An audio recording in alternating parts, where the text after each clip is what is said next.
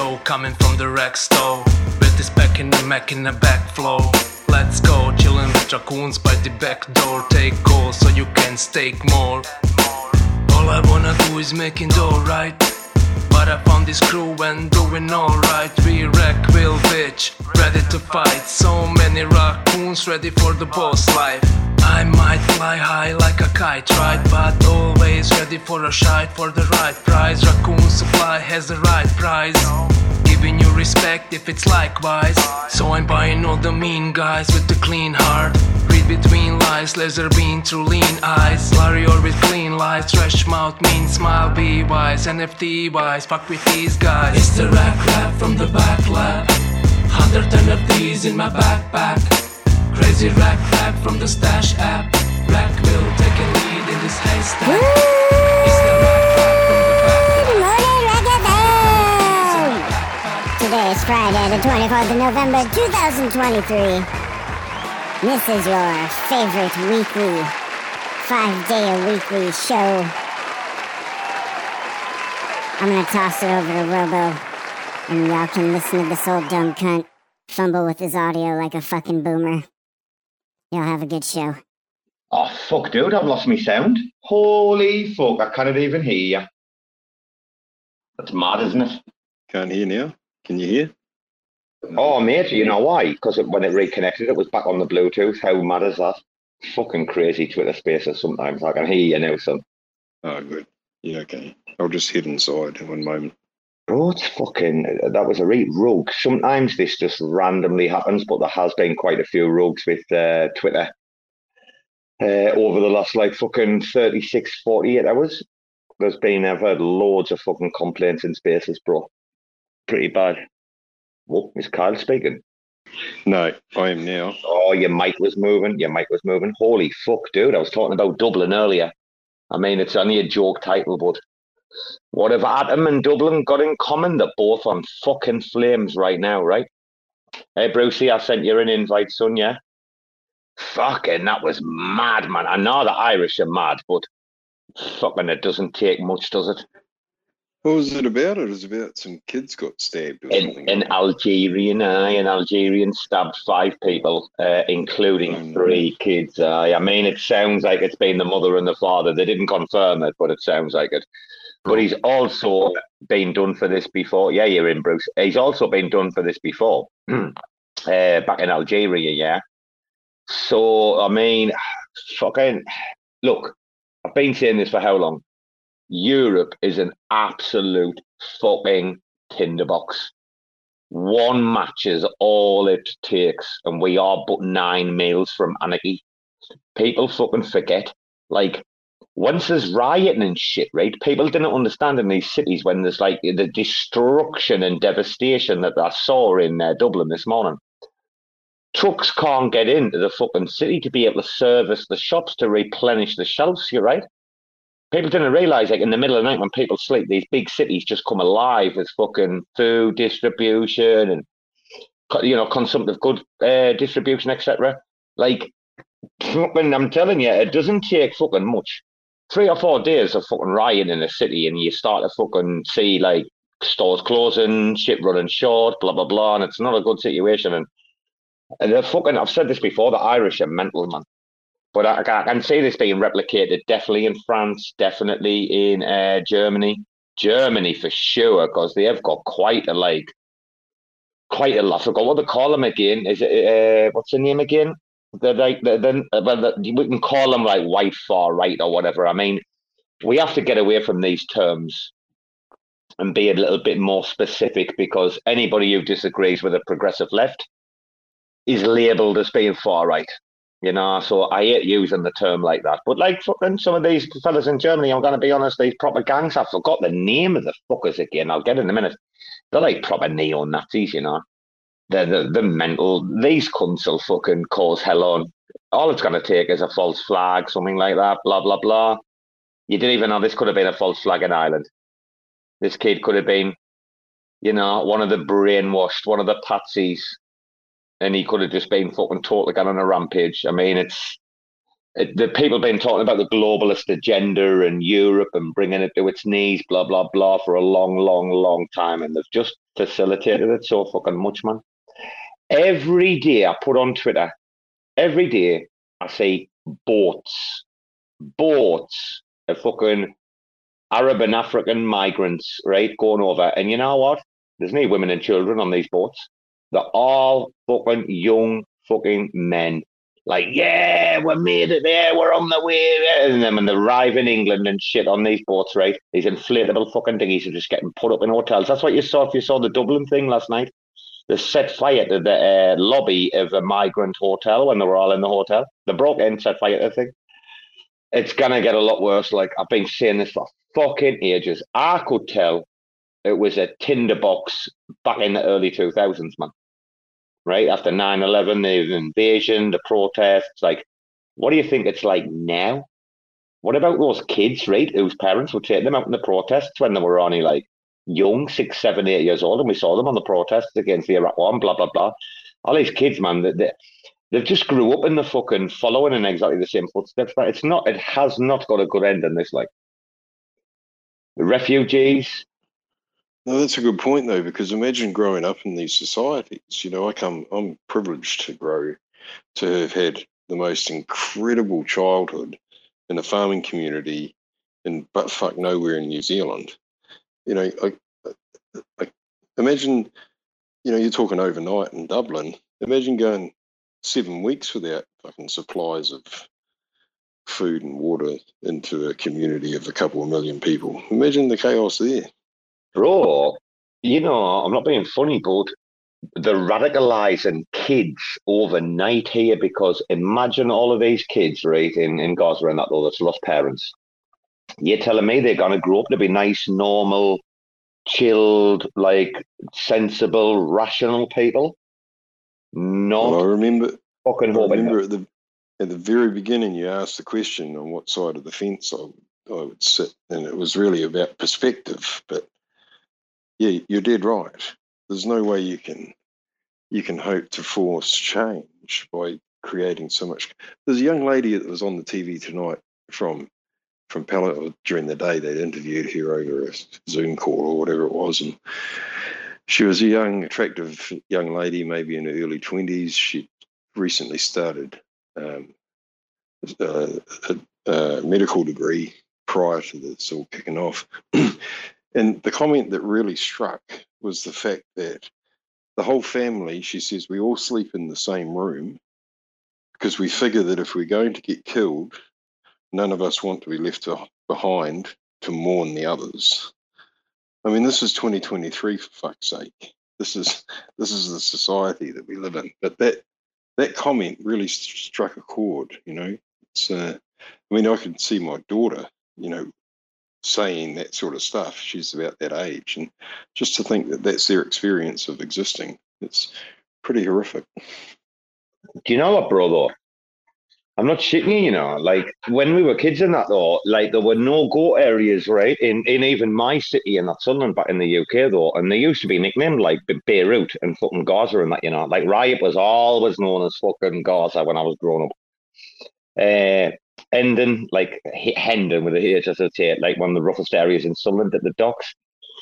Fucking was always like fucking known as fucking Beirut. Like we just grew up like I don't know. When I was growing up, I'm not gonna lie to you, dude. I must be a bit immune to all this what's going on right now. Because when I was growing up, like there was fucking just violence everywhere all the time. Like I just grew up in a violent fucking world. Like that particular era, that time. I don't know when were you born, Kyle? Because you're older than me, right? I was just at the turn of the 70s. I'm 71. I was born in 76. I was born in 76. So, like, I was well aware of what was happening when my dad was fighting the coppers in the miners' strike and that, you know. And even my dad, in the end, broke broke the picket, you know, and had to go back to feed his family after, like, you know, nearly two years. Well, 18, over 18 months, yeah. He was on the fucking, on strike and uh, we just went through so much shit. But like, dude, like Falklands fucking war, the fucking era, first Iraq war. Like, I've just fucking grown up on not the, the Bosnian war or the Balkan War, I should say. I've grown up on no, nothing else but violence, like and mad massacres, and you just get fucking a bit immune to it all. Like, I didn't want to sound cold with like more feelings than that, but Bruce will tell you, like, I don't know where it is. I'm just detached, I think, from uh, pain and suffering. Like, somehow I can. Haven't we all become desensitized to atrocities because of the global communication system that we have? Not only the global communication systems, but there has been an active desen- desensitization. Uh, what the fuck, man? How you say it? Active, active desensitization. I don't know how to say it of the fucking young minds. So all the computer games and all the fucking violence we com- yeah thank you thank you for all this yeah all the stuff you've been exposed to right just hollywood movies cartoons every fucking thing and then when you mix in sex and sexuality into that mix you, mix, you just get some really really young frustrated frustrated disconnected young people and we we are not like we're not separated from that and we we have received the same But, but my that life. experience, my experience of violence has always been like rooted in the real world. It hasn't been through video games and fucking shit. Yeah, yeah, I- that's that's true too. And some some kids are way more exposed to to a society where or culture or a local area where that stuff is happening, right? And then you have a young kid that has to cope with that without having zero tools in his toolbox to cope with it. And often there isn't any adults around them to help them to cope, right? So it's just become this fucking death spiral of self medication and trying to handle it and trying to understand it and often violence becomes a product of that self-medication and that coping mechanism and external validation as well. You know, imagine living in Oregon on the west coast of America. Those that lot they're pretty twisted up over there. You Or you're gonna upset Finn. That's that Finley. oh, oh, I forgot. Do you know he's known as the Portland? He's known as the Portland hippie. You know that's his nickname up in that part of the uh, the northwest, right? Yeah, well, he's got a few labels, but I, just, I just saw him here laughing, and I thought it was good to rub the stick.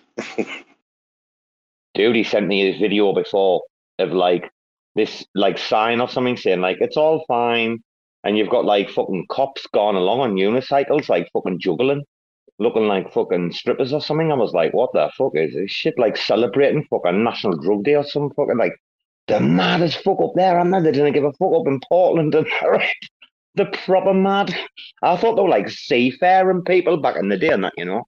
Like I always grew up with that cartoon, Portland Bill. Anybody know Portland Bill or not? I tried to ask Finn about it. Just like you played No. shut up. I. Dude, you don't know Portland Bill? Are you serious? Yeah, never heard of it. Oh, we need to get some YouTube on here.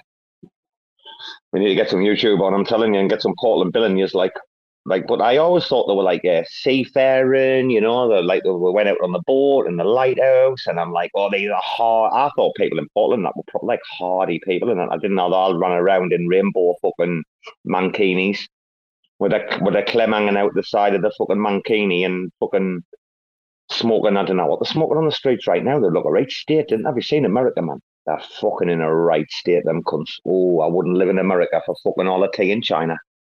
Yeah, I visited Dorset. That whole coast seems to have a pretty rough time. Yeah, well, from what I've seen from Portland through to Vancouver, it's been a pretty. There's a lot of destitute humans out there on the streets, you know. But it's a, it's it's a promoted system. The the the, the British with the East India Trading Trading Company did it to the Chinese with opium, and I think you know now the Chinese are feeding fentanyl into America, and it's probably causing a similar effect. Dude, have you seen the fucking state of Seattle? Downtown Seattle is fucking unbelievable. It's a right travesty. Anyway, talking about the Portland hippie, he's joined the convoy. GM Farm, GM Finn. DM fam. I don't even fucking live in Portland, but I'll take it. When I first moved here, I had it in my mind what it would look like, and then it ended up being the opposite. And what Portland really is is more like Robin Hood men in tights versus like actual Robin Hood. So it's a it's a lot of fairies dancing in the streets, breaking windows and shit. Where where was that place where they had the uh, what was it? The Chaz? Was it the Chaz or something? The thing he's on? What, where where was that? Was that Seattle or was that there? That was Seattle. That was Seattle. Oh, Seattle trying to that- be more weird than Portland, but they just couldn't pull it off and ended up with another skid row like LA. Dude, LA and that skid row, man. This guy went on a drive around the holy fuck, man. There's just people getting stabbed out on the street, left, right, and centre every day, isn't it? Fucking Fucking hell, no? joke. man. Like, what's what's that saying about us only being like three square meals away from complete and utter chaos? Like, that's basically what you're seeing there. Dude, Bro, I was just, about to be, be stabbed two weeks it. ago, man.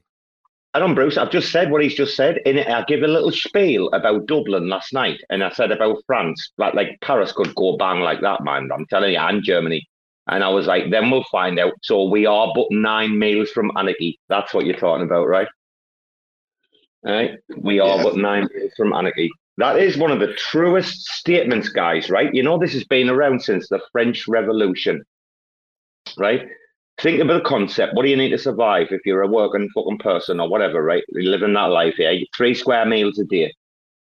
You have no food for three days.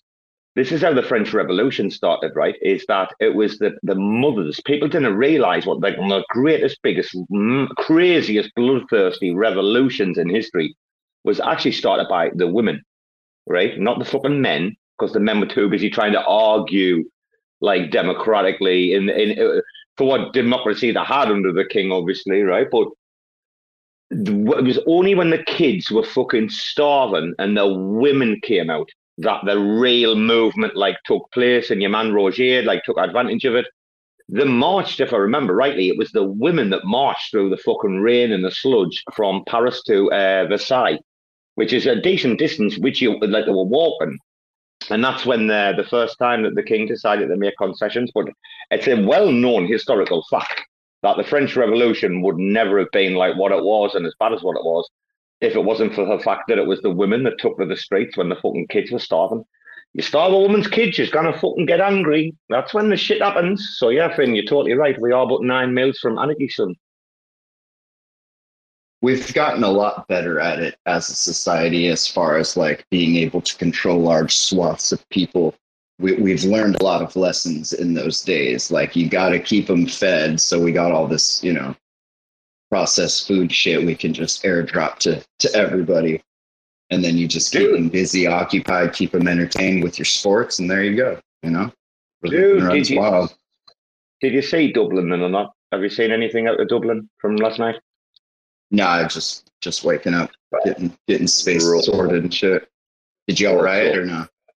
it's so bad. Basically, an Algerian uh, immigrant, because obviously they've been taken in for fun, you know, because obviously Ireland are raiding with the EU. Uh, they're obviously on the Euro. I'm talking about the Republic of Ireland, not obviously Northern Ireland, yeah. Uh, an Algerian fucking stabbed like five people. Three of them just happened to be fucking young kids. Uh, and then the oh yeah, the people have What Oh, the yeah, fuck is wrong with people? Was he hungry? What? What the kids hungry? I mean, what's going on here? I've done it before in Algeria. I've done it before in Algeria. It's a nut job. Uh, dude, they burned fucking Dublin down last night. You should have said, dude, there was bu- police cars on fire, left, right, and centre, buses on fire. They were bashing coppers all hour. La- I tell you what, I've said this earlier. Didn't fuck around with the Irish. Like, the Irish are fucking as hard as the fucking come. Like, I'm telling you, those Southerners. Everything, everything I know about the Irish and Ireland, I learned from Irish Spring commercials in the '80s and early '90s. So Oh, people think it's all like top of the morning to you, you know, all that bullshit and that. And no, no, no, they- they'll fucking rip your face off. Like, it's all Lucky Charms and Irish Spring till you take their food away, and then it's fucking to the streets. Oh, yeah, that shit sucks. And I mean, we're we're super spoiled, and we take that shit for granted a lot. Being in the places that we are, where you don't have to worry about that kind of shit yet. But I feel like the further this continues uh, without any sort of fix, the the more real that's going to be for a lot of us. Dude, no shit. Some of the biggest fucking gangsters in the world. I'll you. I'll pick my words very carefully. Some of the biggest gangsters in the world come out of Dublin. And what do I mean by that? I mean the people that formed the super cartel. Uh, Kinahan and them with like uh, El Chapo, the Turkish mafia. People didn't realize just how connected the proper like Irish fucking gangsters are, and like, man, these cunts have been smuggling weapons, man, for how long? 70 fucking 80, 90 years they've been fucking expert fucking weapon smugglers. And people think like, holy fuck. I mean, they put the military on the streets quite quickly uh, yesterday because the Garda, who's their police, the Garda has totally lost control. The, the cops had zero, the cops were getting run left, right, and centre. Because you know why? The people were really fucking angry. And you know what made it worse now? There was like some looting and that that went on. And the fucking most of the people that were looting the stores were fucking migrants and all. Really shit. The Irish were like videoing them saying, What you fucking doing, you fucking cunt? It was crazy. so what's what started it? Dude was just walking down the street and just started stabbing people, or was this like at a protest, or like what? What was the scene? Well, the, the details haven't come out because they're trying to be fucking very, you know, careful about it. Uh, I saw one picture where he was like wrestled to the ground. I haven't seen any videos of him getting nabbed, but it was apparently next to a school. And they just said like uh, two adults and three kids. It sounds like it's been a family. And it just sounds like it's been pretty much for like nothing, just random out the blue, dude. Now I said this could be a fault, like another false flag, but he could be brainwashed. Been quite easy. He could be under the fucking program. You know what I'm talking about, don't you? Yeah, that's that's the thing. Like, how how do you know? I mean, only those that that put that program in place and that run it. I mean, the rest of us just know what we see on on the news and shit, and we all know how truthful that shit can be. So it's it's it's really hard to to form any kind of opinion when you don't have any facts and all you have are these Well, like hearsay. I know the talk about you know Obviously, stabbing kids is not great, you know. Yeah, I I know the talk about don't attribute the malice, you know, what can be attributed like negligence or whatever, or stupidity. But I mean, there's kind of like three options, isn't there? Right? Either he's part of a cell, and those guys who he's part of uh, want to start some trouble so that they can then, you know, take it a bit further. It's either a false flag, and he's actually on the other side and have kind of like you know brainwashed him which is really easy and really common and not that difficult to do and being proven scientifically for 50 60 years. Or he's just some mad like lone wolf nut job. Uh, I didn't think he would be a part of a cell because if that if that had been the case, I think there'd have been four four guys out there, all tooled up, multiple knives, and just running stabbing as many as they could in a a general like shopping district area or something, you know, like Westminster Bridge, the attack there. Uh, it's one of the three things, isn't it? He's either on the crazy jihadist side and aye, and, and part of a fucking cell or whatever that's, that's acting like a lone wolf, which I didn't think that theory makes sense because he would have been in a team of people. He's either working or being brainwashed by the other side to cause this disruption so that because this is what the people in power really want, isn't it? Divide and conquer, or he's a lone wolf. I'd love to think he's a lone wolf, but I doubt that's the fucking story. Like I cannot see it being. Or, or he's a chap that's just had enough of the pressure of life and he's just flipped the switch and fucking acted out. Here and here, there's been uh, a lot of domestic violence murders recently where um, in the past five days, there's four women. I, I, I don't, obviously, you know, we're not talking massive number, massive number, but in the past three weeks, there's been something like 10 women that have been murdered by their partners. This has become quite a big problem. Is here. is that in New Zealand though? No, New it's, Zealand? no, Kiwis. We don't. Wow. We, we go out and fucking murder a sheep. We don't kill our, our missus. I was going to say no, but I know domestic violence is actually quite prevalent in New Zealand, and I do know the the numbers, and it's it's quite an unsaid thing, isn't it? Right? Yeah, well, it's the same thing here. That now they've got all these these ladies that are getting that are getting bludgeoned to death, and uh, you know, one of them was a 24 year old kid beat his 21 year old ex girlfriend to death with a hammer in the school toilet, staff in school toilets, and then proceeded down to the rocks and threw himself into the ocean, and was found the next morning. Like, what the fuck is going on with this world? Wow, that's insane. That's how I think that's what Bruce was talking about. You know, these younger kids in that man. I'm so glad. Like, like I'm not being funny. I'm 47. If you said, Robbo, you can trade everything for being 25 again, I really, really doubt that I would for several reasons. Uh, one of them, there's no way that you're ever going to gain like the knowledge and experience that I've got. If I if I was 25 years old, I'd only had that life, right? Because I, I I just managed to be in the right place at the right time, right? The rave generation. But also, do I really want to like live on in this world? Like, do I really want to like? If, so you you would take me back 22 years. Do I really want to like? Because life expectancy would be even better then. Do I really want to add another 22 years onto my current life expectancy right now? I I'm not think sure. that that that all depends. Do I get the book of all the bets like in Back to the Future so I can like go and make bets and make all the money and then No, just run 20 shit? No, no, you'll be Or am I- now. Oh yeah, no, fuck that. I would definitely go for it, man. Jesus Christ, my life was so much easier when I was 25. No, because just- I'm thinking about what I was doing back then, and if I was doing that shit now, I would not be here. I'd definitely be dead, dead and um, gone. So, Agreed. no, I- I'm I I'm good. I'm like Finn. 1980 was the perfect decade for me to be born in. Oh no, I was running around fucking fucking millionaire ladies on the, in their 50s, just living life. Ugh, don't- wouldn't have to pay Yeah, Austin goddamn fucking bill. Powers over here. Uh huh. That's exactly what you'd be doing. Just like the ladies' man with the the the kid that was like the the king gave him anything he wanted in his kingdom, and it was good. And then you went and fucked his bitch, and then he kicked your ass out. That's exactly what would happen. I don't think you're wrong, to be honest, but please give me the age of 25 and let, let me fuck around and find out, please. I see that. I, No, that's a one conflict. moment, one moment, Robo. I just want to say I see Sentinel down there and I invited Yes. him up to speak. Please come up. Yeah, ah, I'm I'm conflicted, mate. Look, I, I love the memories. I love the happy times. Bro, But you are a conflict. Please. At this age of life, m- me fucking body's been that bruised and fucking battered and broken. Like literally, my knees are hanging on with fucking Blu-Tack. Yeah, but you, could- if you could be dead. 25, man, you could take some, make some better decisions and don't have fucked up. Wait, how old are- 70s. But I would wouldn't. his knees be? No, I wouldn't. Why would I? Because the memories are that good. I'm like, oh, we're gonna re like, we're gonna re- run this back turbo.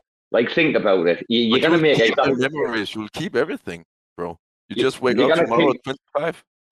No, I wouldn't. I wouldn't go back and live a clean the life. dead, but- Damn. Nah, I wouldn't go back and back and live a clean life. I would go back and probably live even harder, actually, and do more and worse. Like I will fuck it up even more and then be like, where's the reset button? I think I'm good here. Uh, I'd like to have my first life back. Thanks. Turns out this was way harder than I thought it would be.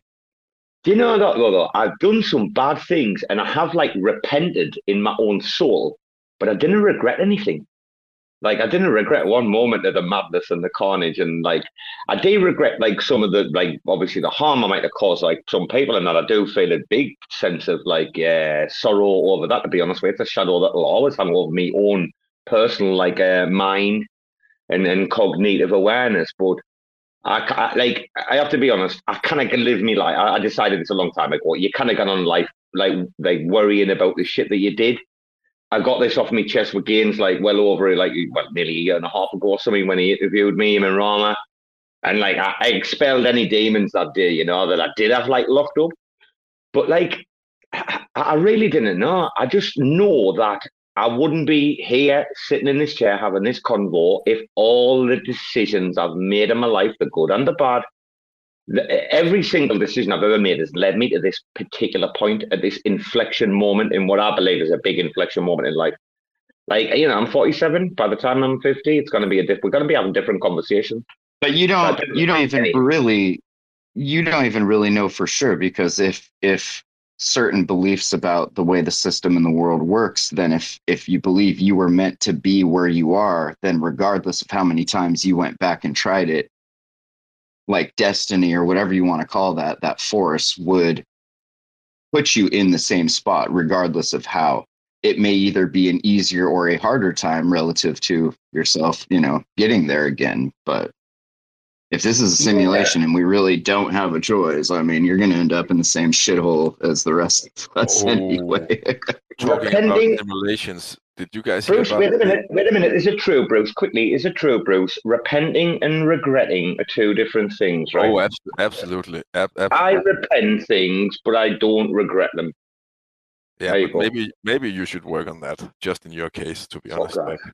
It's a nature versus nurture thing. You gotta repent so you go to heaven. So Wow, wow. Sorry, you really guys. mixed that up. Wow. sorry guys. Jesus, what space did I just come into here? We were Sorry. God damn it. Hallelujah. Robo, I fucking forgot my point. I had something clever to say. Hallelujah! Hallelujah! It just seems like that. I said though that there's a good reason that, that that line of thinking could be why you do see some some of the things happening today that you see because of the way people have been indoctrinated and they have that in the back of their mind regardless of what I do as long as I say I'm sorry I'm going upstairs so I can go stab kids as long as I say I'm sorry before I get shot by the cops like I'm all good Oh, you get It- it 99 virgins? You get 99 virgins, don't you? I'm sure you get 99 Bro, virgins. I don't, I don't, I don't even want one virgin at this point in my life, let alone 99. Like, get that shit out of here. Give them like 72 hookers, like the NOFX song says, and I bet the Middle East will be a lot more peaceful. I was going to say it. Virgins are boring. Oh, here's your guest, Brucey. Bring your guest in. You're slacking, Bruce. Come on. Wow, every time I try to say something, you go, hold on, hold on, hold on, wait a minute. And then when I don't say something, you Bruce, get it together. God damn Get your it, shit Vince. together, bro. Suck, suck my dick. Go on, Bruce. You can speak. You can speak. Go on. Wow, fuck it. Fuck it and suck it. That's all I gotta say. Hey, Sentinel, the fucking chat of privacy and internet connections. What up, bro? You finally found your way. Was the tech too hard? Or? I, I joined and then there was no one talking for a while, so I was doing a bit more work, uh, and then I came back in to you talking about um, being a bit of a uh, playboy with uh, fifty-year-old women. Talk, talk to us about that. What was your? Uh, um, did you have like a, a white label? If it, if it was a coin, how how could we buy it? And like, is it like proof of? I don't know. So- proof, pr- proof so- of cougar. If if you go if you go check it in your wal- wallet, you already got some of my sperm there. So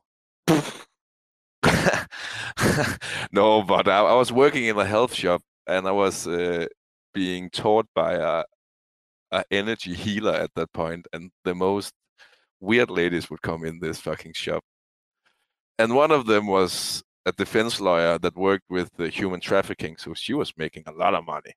And she was like, "Hey, why don't I pay for your mobile phone? And why do I pay for your taxes? And why don't I pay for everything? And why don't you come up and lick my fucking pussy on this ice bear rock? It was it was fun until I felt really really cheap. Then I spiraled down. How old was she, bro? How old was she? Was she above 50 or not? Because I She was she was she was twice my age. I was 25 and she was 50. Oh, Um, bro, I once did a 52 year old when I was about fucking 20, fucking 7, But 28 or It something. And I'll tell you, fucking weird when I met her son that was one year older than me, and I was like, "Ooh, this was a weird, weird dinner." and he asked you Oh. to do the same. dude, I'm telling you, this woman, this woman had flaps like a fucking theatre, this fucking stage curtains. I'm honest to God, I'm telling you, I've never seen anything like it, bro. Never seen anything like it in my life. Those drawers, she pulled down her fucking drawers. And it was like fucking Jabba the Hutt's fucking mouth looking at me or something. I've never fucking, oh, dude, honestly, I couldn't get out there. You know why? Fast ladies need a parachute to deploy to slow down. That's all. You gotta love them. Love them just the same. A parachute to slow down. Oh my god!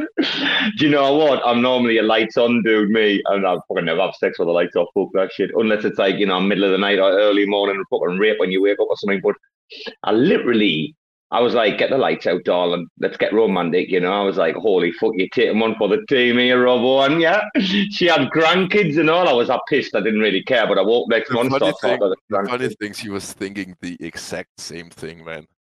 She was like this old cunt. Better turn the lights off today and charge him a little extra. Bro, do you want to know one of the worst experiences I've ever had in my life? Right? I don't know if you. I've only told this once on the space. I don't know if you were there or not, but uh, this is a true I'm glad you're telling it again on a recorded space. Let's hear it. this is a true story. This is his mental. So, uh, Fuck, is this uh, recorded? wait a minute. I had. Oh my wait, God. I, you fuck, Bruce. I had uh, I had community service, right? I had probation and community service, and because I was working at the time, right, I just got my act back together. I had to do it on the weekends, like I had to do it on a fucking Sunday, right? And anyway, we used to take the piss. So I, am out on the Saturday night, fucking meets this chick, fucking gets back to mine, or fucking I'm riding all night, right? Fucking six o'clock in the morning, few lines of Charlie, fucking few Red Bull, couple of coffees. I'm off to the fucking probation. What are we doing? We're working on these derelict houses. Some of us are inside, some of us are outside, right? Fucking like this housing fucking thing where they were like renovating or like the whole thing. They just keep the bare shell and do the whole thing up. We had to do all these shit jobs, right? So we're on this thing and we've been on like the sun like the people who were working who had to do it, all were doing it on a Sunday. If you didn't have a job, you were doing it during the week. So the people who were doing it on the weekend were all like people who had like jobs and shit and like they just done something wrong, you know, driving offences or something. And we had this old guy and he'd been done for fraud, right? And he'd been lucky actually, like not to get a prison sentence, right? But he had right fucking like his community order and that was terrible. So we're we're there and I just remember being wrecked. And like I'm only fucking I don't know, 19, 20 or something. And they're like, what's up with you, you lazy cunt? And I'm like, oh, fuck. And I was wrecked last night. This bird came back to life. I was riding her all over it. And the fucking, like, I'm laughing. And like, everybody's we're just having a banter, like lads banter. Right? That's what lads do, you know, fucking locker room crack. And then we get through the day. It was a really day drama. This kid fucking got the garden strimmer on a fucking piece of dog shit and flicked it at this other kid and started a fight. And oh, fucking hell. All hell broke loose, right? Then we're at the end of the day, five o'clock, right?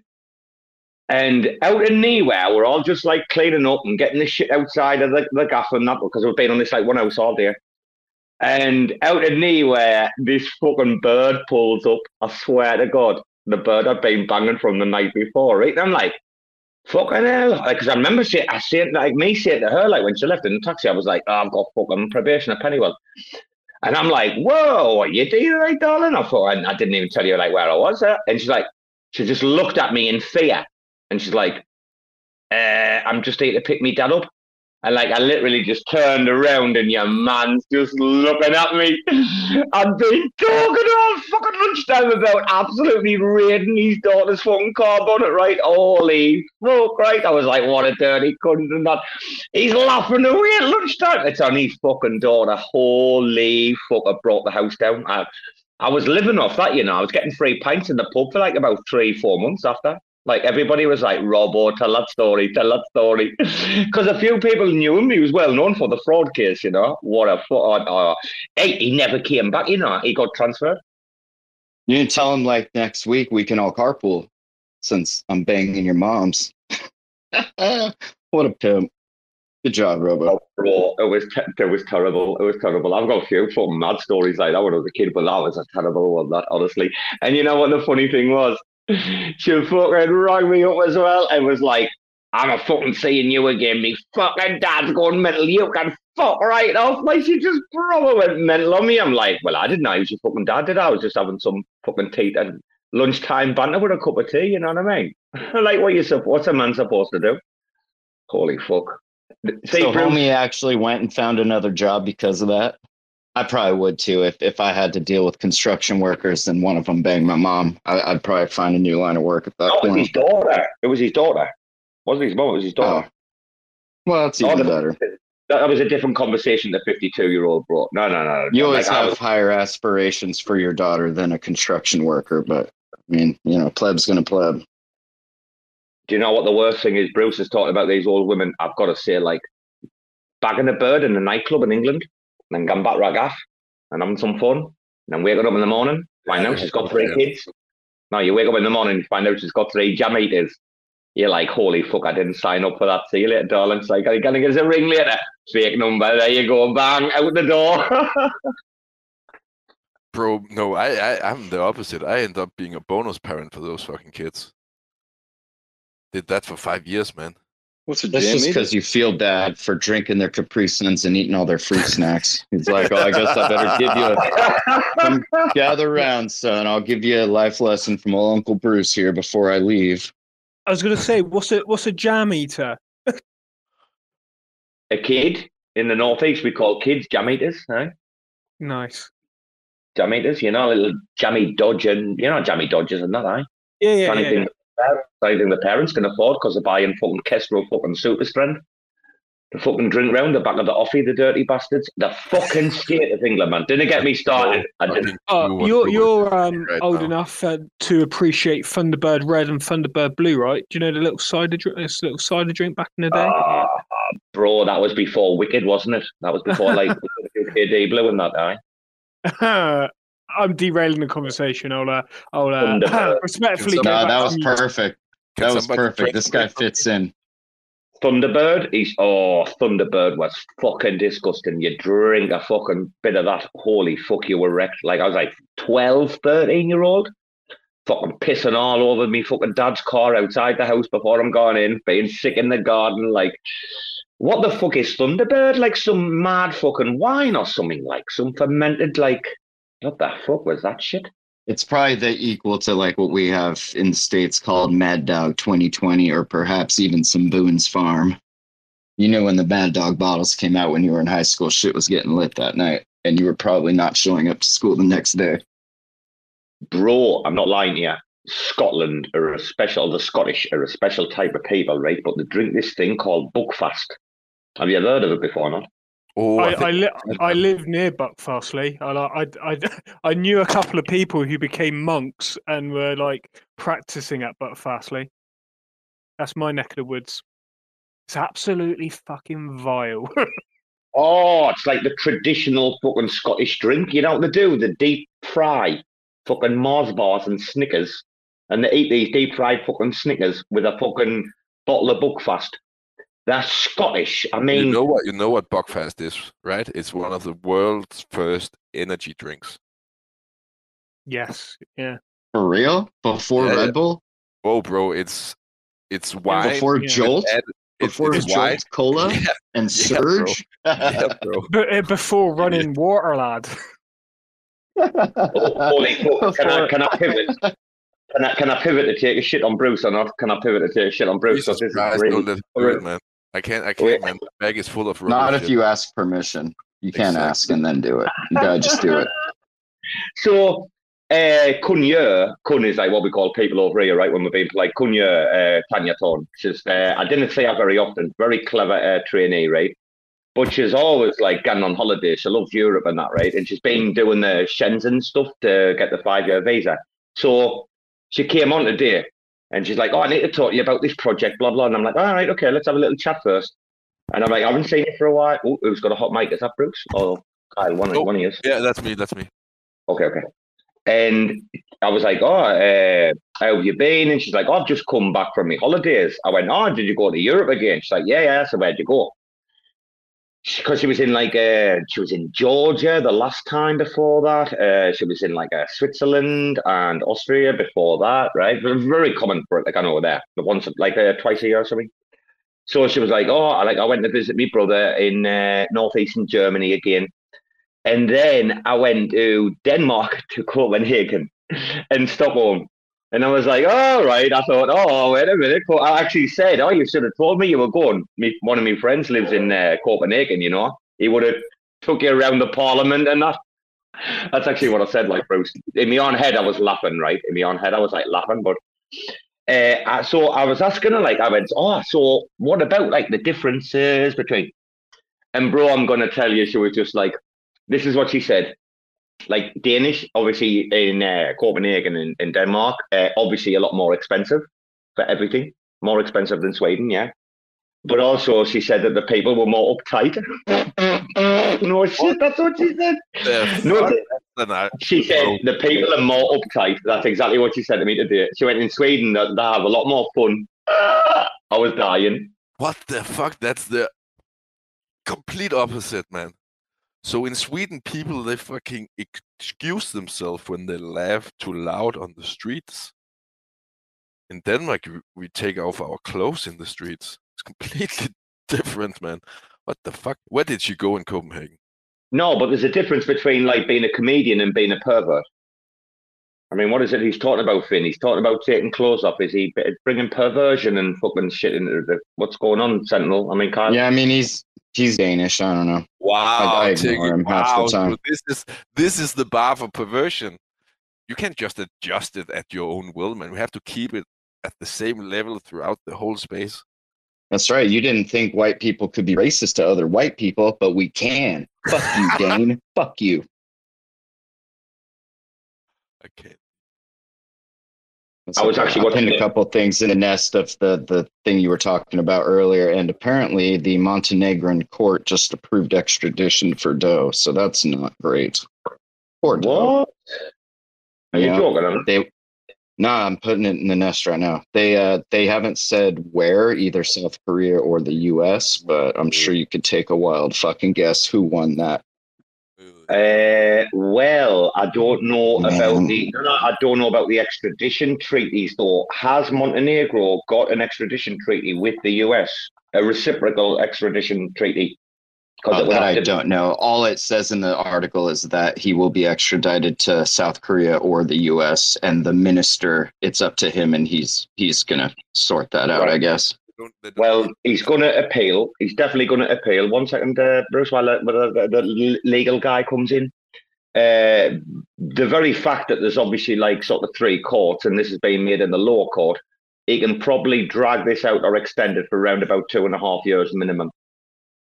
I don't know, but under You should be sure. Montenegro law, under Montenegro law, it might be more. Yeah, but you shouldn't be sure about that because you can fucking fast track things when you have a lot of money and when you Yeah, it just depends how bad they want him and how much they're willing to pay to get him there, which just sucks either way. and months. Can I ask a question? Corrupt as fuck. So Can I ask a question though? Didn't he smile when they handed him the papers? Didn't remember when they served him when he was about to go down that escalator? of course, but bro, And he bro he's an smiled. autistic plebs. He doesn't know social cues. Yes, correct. Yeah, I'll I'd tell probably do the same thing. If a bunch of people in suits like start handing me papers, I'd just be like, "Oh, thank you." Oh, and like signing them. You want my autograph? Oh, cool. Thanks. Look at all this what funding. fuck I'm doing. Look at this. I mean, you guys are funding me too. All right. the best thing is Jaws in the lawsuit. I love that. I've seen Feels it. Yeah, they do have a extradition treaty, probably paid They for. do. The, the Montenegro like judge, you just see him like shiftily walking off with like two bags of like dollar signs off. Like Well, you know why Like the thought. Monopoly money bags, just like dropping gold his coins as he runs to his fucking car. what a fuck. You know why I thought they might have though because of the Balkans War. So I can imagine because it was the US that came in and sorted that shit out. I would imagine that all of those countries that were uh, formed uh, out of the previous, like Yugoslavia, etc. I would imagine that pretty much all of them signed up to everything that the states were demanding. Right? That's not too hard to believe. Yeah. they've Well, I'm sure. I mean, unless Assange. unless you want a nuke parked on your front yard, you better do what we say. Julian Assange is still But- up. Montenegro is an interesting one because uh, Thaksin, the Thai guy that fled Thailand when we had the coup in 2006, yeah, uh, he's been the bane of the existence. They ousted his woman in the, his sister in the second coup in 2013, right? And we've been under like pretty much uh, military law since, right? We're under martial law for like four years or something. Thaksin, though, that's where he went straight away. That's where he got his passport. I mean, obviously, I know having an extradition treaty thing with America is different or other places, but dude, like he, he like they're literally he's one the most wanted man in Thailand. And they were like, bang, there's a passport, like a couple hundred grand, bang, no problem, there you go, easy. So like they're not that clean cut, right? No, no government is clean cut. But didn't the, the previous prime uh, prime minister return to Thailand and get get jailed upon his return? He's, yeah, because of medical treatment, right? Well, allegedly medical treatment. I always knew Thaksin would have to come back here to die, but he's just, you can tell he's missed his homeland for fucking so long, man. Like, you can tell this has been coming. And his party that he's like kind of funded, and it is his party, the Pure party. Like, he had to wait for them coming back into power. Like, they've waited a long fucking time. How long's he waited? Since they got rid of his sister? He's waited 10 years to come back and face the charges. He's going to get a pardon anyway. You've got any idea, man. Uh, Honestly, you think it's not corruption. Then you need to come to Thailand and say, like, what actually fucking. It's so barefaced, man. Everybody in the public knows what's got, like, Thailand's probably got the biggest gossip community of any fucking country I've ever lived in. Honestly, you can be up north and you randomly talk to someone. They're like, "Oh yeah, yeah me auntie in Bangkok. Oh, I, it, the son works at that school. Oh yeah, yeah. Well, we wouldn't find out who you are, and you're like, what the fuck? It's really fucking weird. Like, but yeah, man, the the situation with Thaksin, he's allegedly it's for his health, but we're not. He's to get a pardon. Put it that way. He's caused like war for 17 years. Like, how many people killed over this man? And he's gonna come, and he's been flying around the world for the last 17 years, living his best life, right? Like, what's gonna happen? They're not gonna put him in jail, man. The country would burn, man. It's not how things work out here. You gotta, you gotta have balance. You gotta, you gotta take a step back in Thailand, and you gotta think, okay, what's gonna happen here? You didn't just make knee-jerk reactions, or that's when the trouble starts, you know. And nobody, nobody, none of us want any more guns and bombs. We've had enough, man. And tanks driving down the street. It's not, it's not fun. That shit, man. Well, hang on, hang on, hang on. It's only 2023. You know, this this this 20s has been quite an event for us all. So I think I don't think anything's off the table at the moment. I'm waiting. To Oh no, there's still plenty of time. Yeah, I'm looking for alien invasion and some meteor that's coming to strike the planet. You know, there's got to be a register somewhere that's got this thing plotted. Thailand is the ultimate like opposite of like what so much of like the West is, man. This like total like collectivistic uh, attitude. Like, it, honestly, I've said this before. You, people who come here and want to think that they're just going to live their like normal life that they had before, and just go on the way that you're going on with your fucking little Western fucking cultures and morals that's been instilled in you, you'll not survive five fucking minutes out here. You've got to come and you've got to let go of all your fucking values and your morals and your ethics and just say, it's not my country. I'm a guest on their soil. I'm here to provide a service. They need me. Just like, you know, who needs who, who needs who more? Right? I probably fucking need them a lot more than they need play me. Right? So, like, you know, you play the game. And like once you settle into like the way that these little nuances are with like the complete yin and yang of the West, right? You know, I'm not complaining. Fucking hell, Sentinel. Are English people born with the right to complain? Isn't it in our fucking DNA to complain? Yeah, I think it's um a case of like I've spoken about this quite a bit last time. The idea of like a, a negativity bias. Um, how everyone here we we we basically kicked out all our radicals. They all went to America, and we just basically had like Cromwell and his lads just went around basically killing anyone that had like uh, any sort of um differing um opinions. So all the nutters went to America. A lot of Oh no, a lot, sorry, a lot of good minds. Not all the- not all- also But- piracy became a thing. Because oh, yeah, did, I mean, uh, yeah, but- the monarchy. So Yeah, had, well, like, I mean, yeah. societies on boats.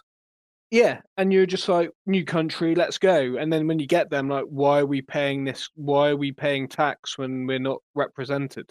Which I still think we should go back to the Americans and say, look, you can be an MP now, and then you can come into our parliament, and then we'll rightfully take over. I mean, that's that's our destiny. But to to answer your question, um, why why do we complain all the time? I think it's because all those kind of people left, and well, what did we have? I mean, like, there's there's fuck all going on so people were just complaining and then that that kind of created and fostered an environment where you don't again i touched upon this last time is in in america people seem to be like have more of that like backslap culture of like being um celebrating other people's successes as more in england you get people who if you've got a nice car or if you've done something well there's always a reason for it you never you, you're never happy for someone and I, i've been guilty of doing that in in the past and there's some of me that still kind of thinks that maybe it's just a, a psyche the same way that Don't Russian, families- Russians feel don't under attack. families do that. Sentinel, don't families do that? I know within my greater family, I know that I've heard like one uncle like slagging off another uncle just because he's been Yeah. able to get like a new BM or something. Like it's really common even amongst family, right?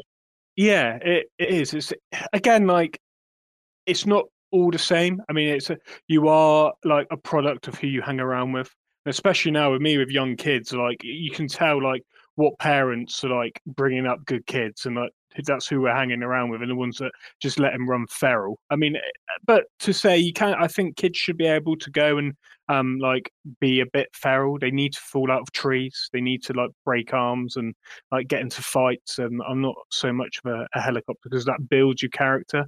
But overall, yeah, we we definitely have a right to complain. I think it's not a right to complain it's a right to judge people because people like people says to me, "Oh, you're so judgmental." I'm like, no, it's good to be judgmental because you tell people what's actually happening. Oh, I tell you what, uh, you touched on a few things though when you were talking about like back in the day, you know, gone back some centuries there. Have you ever studied the uh, Plantagenets uh, before, Sentinel? Have you? From like Richard Uh, II. Uh, I mean, uh, n- not in depth. Obviously, we like glossed over it in school or whatever. Holy fuck, dude! I'm telling you, I went back a few months ago, man, and did like some. I, I basically went through the entire like from like uh, Edward, uh, the Confessor, pretty much like all the way up to the modern era. And honestly, the Plantagenets, man, I fucking read and watched like quite a fucking number of hours, like, and Game of Thrones. It's just got nothing on these guys. Like, it's the most insane like story. I think from round about like 1154 up to uh not the Tudors. It was before the Tudors again. Oh, we had that like little mad gap, didn't we, between them and the Tudors? That's right. So they'd have been around for about two hundred over two hundred years, I think. And then we had like the Hundred Year War, and then that's when the Tudors come in, and that's when we had like the Henrys and stuff. Dude, Yeah, yeah, yeah. fuck, holy fuck, dude. Some of the maddest shit I've ever learned. Like, I mean, like you say, we glossed over it in school, but when I went back and like, so it's like, like, uh, what, like nearly 100 years, 90 years after 1066? Like, England just a failed state, like in an abysmal, like, mess. And then these cunts come in and just, like, change the game, like, Because that's They're Rich, there. Richard the First. And all Richard the It's- Second. it's Rich, Should be Richard uh, not, Yeah. uh, sorry, not Richard, no, Henry the second, sorry, Henry the second. Right. Because I know obviously Richard the First Lionheart, who like um kind of secured the port towns in the Third Crusade, like because the first and second chances. He's was he a Plantagenet or was he? Yes, he was. He came. He came after. So Henry, Henry the Second would have started it. So Henry's mother was Matilda, who was Yeah. uh, not the queen. So Matilda was actually the real queen of England, and she got fucking sent to Coventry, basically. That's like worse than death. she got no Matilda. It's a very famous name, actually, as an uh, English queen. There's been a couple of Matildas, but Matilda, Henry the Second's Henry, the- it's definitely Henry the Second. Yeah, his mother was really pissed off. I think she was like a queen of Hanover or something like that, from the House of Hanover. She was really angry, and then she just sent him over right with a little squad. And he arrived at like the White Cliffs of Dover, and as he was on his way to London, all these like peasants and like independent like militias and started like joining them, you know, and he just basically fucking took over. And then from there, dude, the story, 1154, I think it is. From then to like, I'd say like the late 1300s or something, fucking dude, the, the entire couple of uh, centuries is fucking crazy in history. Bloodthirsty as fuck. Like, like I say, it makes Game of Thrones look like a fucking kid's fairy tale. Do you know about uh, And is it Henry III? For Here's why? for you. I think it's Henry the Third. It might be Henry the Third or Henry the Fourth, right? Uh, where his wife fucking killed him off by putting a hot poker up his arse because he was actually like a faggot in uh, secret. He was actually, so he was a you know uphill gardener, right? And he's Yeah, I, fucking. I he- saw that episode of The Tudors. That was a good show. oh, it's uh, it's a lead. When true you, story.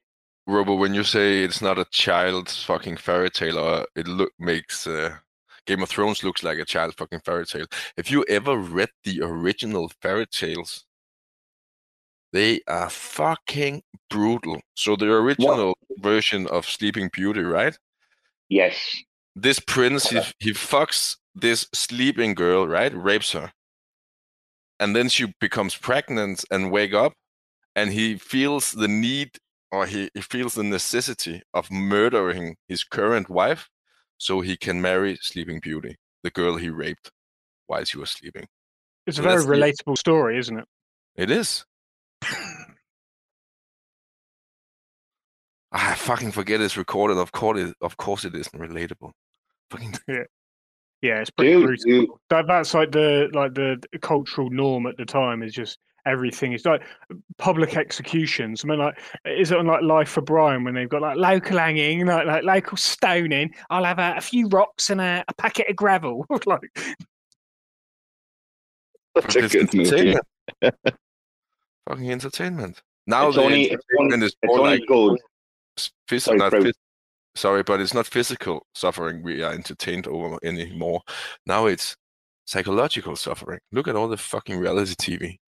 Look at us, man, death spiraling in this crypto space and just banding on and cheering on for each other's losses, man. We You know, you you know what my favorite new reality thing is? It's called Wipeout. And I, I guess it's a spin-off of an old Australian show that was. Wipeout, but we do it in the US. It, it's I just saw it on Netflix. Holy fuck. That shit is enjoyable to watch. just people falling, right? Wiping out. Yeah, just trying to do big crazy obstacle courses and then just getting fucking their clocks cleaned by these giant like actuator oh. fucking punching bags and shit. Wipeout, so Wipeout good. is originally Wipeout is originally a UK show, right? Like all good things, it was born UK in Australia? Australia, I think. Nah. Maybe you. Australia came well after us. I'm telling you, we had Wipeout back in the early Okay. 2000s. The, the Asians had it first though, because I think it's a spin-off of one of their like crazy, wacky, zany show. You know how they do with their Or the. Japanese. You remember back in the 80s and that, the Yeah. Japanese used to have the maddest TV shows where they would like torture these people. Like, did you ever see the stuff the Japanese used to do? Like, they used to starve people and put them in the middle of like the biggest buffet you've ever seen. These cunts hadn't eaten for three days and they've got like massive like ribeye steaming in front of the face and the, your man's cry. What was that show called again? Oh, the Japanese one, man. It was amazing. I used to watch this like uh like uh, like late night Channel Four stuff back in the late eighties and that. Does anybody remember the where the uh, like an it was like an endurance show, a Japanese endurance show, and they would put them through the paces and like whoever was the shittest got fucking kicked out, and then until you won like I don't know a million yen or something. Did anybody ever watch that shit? Finn, if you like Wipeout, this shit will blow your mind. It's ten times better than Wipeout, bro. Telling you. Did you have gladiators? Did you have gladiators in America or not? We love gladiators. we in. We had American Gladiators, and it aired right before Married with Children. It's the way we spend our evenings on like, Friday or Well- Saturday night. were all your um American gladiators were like all because in England all like the black ones were called like Rhino, Shadow, and just like just were like clearly racist names. plague. like as like the uh, I think there was one called like um Hunter, wasn't there? But he was he was like he was the white guy. Obviously, Wolf was the our, our main guy. God, that's Dude, what was the woman? Oh, I love the wolf. I love Oh. the wolf. What was the woman? What was the Falcon. big Falcon Oh. Jet. Was it Jet? Jet? Jet, the steroid, the man, the man that was on steroids that was just dressing like a woman, right? I've never seen a woman like that in my life. Holy fuck, she'd fucking rattle your face. I just always remember watching that. I really wanted one of those tennis ball guns when I was a kid. I didn't give a fuck about the rest of the show, but man, I really wanted one of them Wait till I tell Sentinel about this. shooters. Wait wait till I tell Sentinel that I fucking introduced you in the room the other day to Bo Selecta. So you've seen, uh, y- oh, sorry, you've seen, uh, you know Bo Selecta Sentinel, right? Yeah, of course. Yeah. And what, what about Dom Jolly? They didn't even know about Dom Jolly either. I'm like, what? Wow, yeah, trigger happy. No, yeah, I- Don I- Jolly lives down. Yeah, again, he lives um near me. He, he lives in Plymouth. Um, knew I've about met him Bo Selecta. I didn't know about the other the other dude. I didn't know about. I knew about Ali G and Bo Selecta from my my English friends. No way. You knew about, oh, you'll have known about Bo Selecta. Yeah, because I so- went there. I went there. I went to the Homelands Festival in like 04 and stayed with the English dude and his mom for like a month. So I, I got like exposed to all that kind of shit, and then going out at night and getting the hash and, and all that. Bro, So neat, what neat, about neat place. what about uh what about the Mel B? You know, from the Spice Girls, the Mel B. Oh, me funny. Oh, me funny sweating. Oh, I need to calm it down. Did you say with a big chin, Mel B, with a gigantic chin? I mean, that was smells good. smells like crop piss.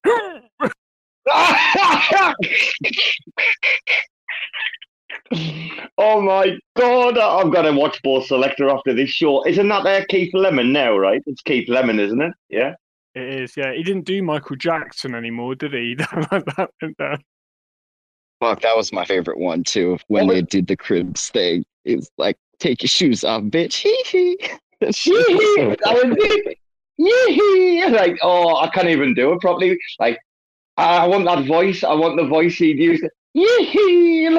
Oh my god! And that little bear, you know, the bear that used to get the hard on. Such a great show. Oh, what a, dude, weird, what a so weird funny. time for TV. That's what it was. It was a very weird time. No, I would disagree. I mean, one of the weirdest times for TV, in my opinion, the pinnacle of British comedy was probably something like Bottom, which came on the Oh, back yeah, of like yeah, young yeah, ones. So I mean, yeah, yeah, yeah. Adrian Edmondson Oh. and yeah, and Rik Mayall. You couldn't, you couldn't beat it, could you? Uh, alongside, I mean, I, I did like Smith and Jones, but Rik Mayall and oh, and Edmondson. I'm just uh, like the combo of those two. Bottom, I mean, they fucked it up with the movie, but the first series at Bottom with the burglar and that, like taped on the roof. Yeah. Did you ever go and see any of the live shows? I went as a kid to see them when they're like marooned on an island. Bro, I'm ashamed to say it. I got the fucking chance of free tickets and I, and I fucking didn't go. I pissed my ass around with some fucking bird I'd been trying to tap up for weeks and uh, uh, big regret. Like literally, dude, I just got honestly, I, I just got a fucking hand under the jumper and that was game over. And that night I was like, fuck, I could have been out to watch Bottom. I was devastated.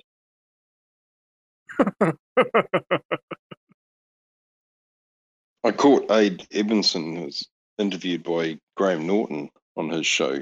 I just watched it tonight actually, and uh, he was talking about all those early times with um, with Bottom and uh, the young ones. They were classic punk. It was just it was the evolution of that era for TV. Well, actually, they all actually emerged from uh, uh, what was it? Not the nine o'clock news, is it? I'm sure nine, not in the nine o'clock news was the original incubator for them. Like for all of them, there was like what about six, six of them, seven of them on there, maybe. You know what I'm talking about, or am I just the oldest cunt in the room? No, Probably. we, did, Not we didn't get not we didn't get that. No, no, we didn't see because a lot of our TV was British. You know, we had Fawlty Towers and we had um, uh, uh, who's the Black John Books Cleese? and Red Dwarf. And yeah, Red Dwarf. Yeah, yeah, that was Red Dwarf, fucking hell. The early Red Dwarf. The early Red Dwarf, though. Uh, Duane Dibbley. Can anybody remember Duane Dibbley, the cat? Duane Dibbley! My name is Duane Dibbley! Holy fuck, man. That was the me- best character. Every time he walked by a mirror, he'd be like, "How am I looking today? Oh, I'm looking good." and he'd like moonwalk away from it. The show's Yeah. so good. when they like there's like an episode where they all like wear like disguises and the cat like is wearing his normal clothes over the disguise because he's like thinks he's so cool. Oh, I love that as a kid. Oh, the, the first two seasons of Red Dwarf were insane. You know, because they changed uh, Holly, right? Like they had like a man and a woman, didn't they? The the two were two like there's two different ones. Was it season one and season two, or just season one? I can't. I think it was season one and two. Yeah, they're both they're both producers of the show, weren't they? Correct. Yeah, yeah. Uh, your man in that Lister. I love the fact that they just ripped the piss out of Lister in that series. Like he went on. What did he do after Craig Charles? Uh, he, I, I was in. I tell you what, Sentinel did used to watch Robot Wars like every fucking Friday. Yeah, it was it was religion, yeah. And then eventually he started doing like DJ sets and he'd come down to like he'd do like all the uni towns. So obviously being like 18, 19 at the time you're there, and obviously like you get chatting to him because he's off his face on MDMA and every single one of them. So like we like we met him a couple of times and we're like, oh, we loved you in Robot Wars, we loved you in Red Dwarf, and then like the next person would come up to him and be like, I loved you in Robot Wars, I loved you in Red Dwarf, and he's just like, yeah, like God. Yeah, there's a lot of He memories. going was- He's, he's an old schooler, him man. Same as your man out of like uh, this is England. So was he in Grange Hill? Because like a lot of these like British like stars of that era came from like Grange Hill and that, didn't they? Yeah, I, I, I don't know if, if he did or not. Yeah, I know like Grange Hill and like Byker Grove and all of that. Took us, took us look, took us look. Joshy Giants, uh, Grange Hill, they probably like created more TV stars, like mainstream TV stars in Britain than any other fucking shows. Like all of those cunts became fucking famous in the end, like proper famous. Like Grange Hill had so like about twenty five top top British TV stars came through Grange Hill back in the day. Yeah. So, what does Atom and Dublin got in common then? What's that? Uh, oh, they're both on fire right now, aren't they? Basically. nice. Yeah, yeah. So a prop eight uh, eight four eight on its arse, right? Is it eight four eight or eight three eight? I can't even remember. Four, not gonna yeah. pass. Yeah. Eight four eight, yeah. Not gonna pass. Uh, I think that's quite a relief because I think there should be a case study uh, done now. By the way, Finn's dropped off to say he's going to go and get some work done, like he should do. Uh, I think there's Yeah, going to have to be a Yeah. proper case study. I think there's going to have to be real independent researchers come in from accredited like uh, academic institutes and like if they you're going to get a prop through now after see people didn't think that compound for me atom 2.0 failure with this failure and what they did in the middle with the community tax, the sidestep, AA doubt, blah blah. We all we all know, we all know. We're not going to go there. We're not going to cry over spilt milk, but you've got to say, okay, well, Atom 2.0 was a failure. It's not what the people think is right. 848, the Harvin, is a failure. It's not what the people want. So maybe the people that are putting these props together are not the best placed people to do it. And maybe we do need an independent, like academic uh, institute of some kind. Because I'm sure I'm not academia. If you said to some uni, hey, would you like to look at this and see it like some uni math department, right? Like, you know, I'm talking that, you know, the kids who have gone for PhDs or whatever, right? Or computer science. They're to look and they're to go, right, okay, get, let's have a look at it. And not for a fact, the world unis at fucking day this knee problem, man. They've got loads of funding, loads of money for shit like this. But like, the can't. There should any of the previous proposers or people who were named on there shouldn't be attached to any other proposals anymore. And that's it. And it should be just once once a, a, a, a whole fucking synopsis has been done on the entire thing, right? And it's decided, yeah, right, there does have to need to be a change. It's with this particular thing, on this particular thing, and it goes up and it gets passed. Well, then it just needs to be hard coded in. And we all need to shut the fuck up and just have like standardized tech developments instead of tokenomics revisions. Because, you know, I'm going to be honest here, people. I mean, I get when people change governance after launch, right? I did get it. I didn't agree with it. You should have all your governance parameters set in your mind clearly, distinctly before you even launch. If anyone knows, go and look at all of the chains that have launched, right, over the last two years, IBC chains, right? Go and look at the first props put up on all of those chains, and they're all to change governance parameters, right? Why? Because they didn't get it right first time every time. Never get it right, actually. Whether it's the quorum, whether it's this, whether it's that, every fucking single chain, nearly all of them, their first prop is some form of governance change. And it normally gets put up straight after the fucking token launch or the Genesis or whatever, right? Like, when do we stop having have the atom fucking tokenomics conversation? Sorry, like I'm. This is the point I'm at. I'm just fucking sick of it, right? Clogging up my timeline. It's fucking boring. We've got people like mm mm mm making trying to make his name off it. We've got people like mm mm mm trying to think that they're gonna make their name off it. No, and they have actually, haven't they? Uh, uh, uh, they'll remain nameless. And then you've got these plebs like, you know, Ethan Buchman thinking that they know like solely what's best for the ecosystem just because he's read a shitload of books on fucking monetary policy that fucking was around in Italy in the fucking 18, early 18th century, the mid 18th century. Like, get the fuck out, man. Bring a team of complete independent experts in. If you have to pay them under grand, you pay them under grand. I'd rather spend under grand there than make the biggest fuck up in Cosmos history, right? The only reason that this prop is not passing, or when I last looked, there wasn't, is because of the doubt in the community.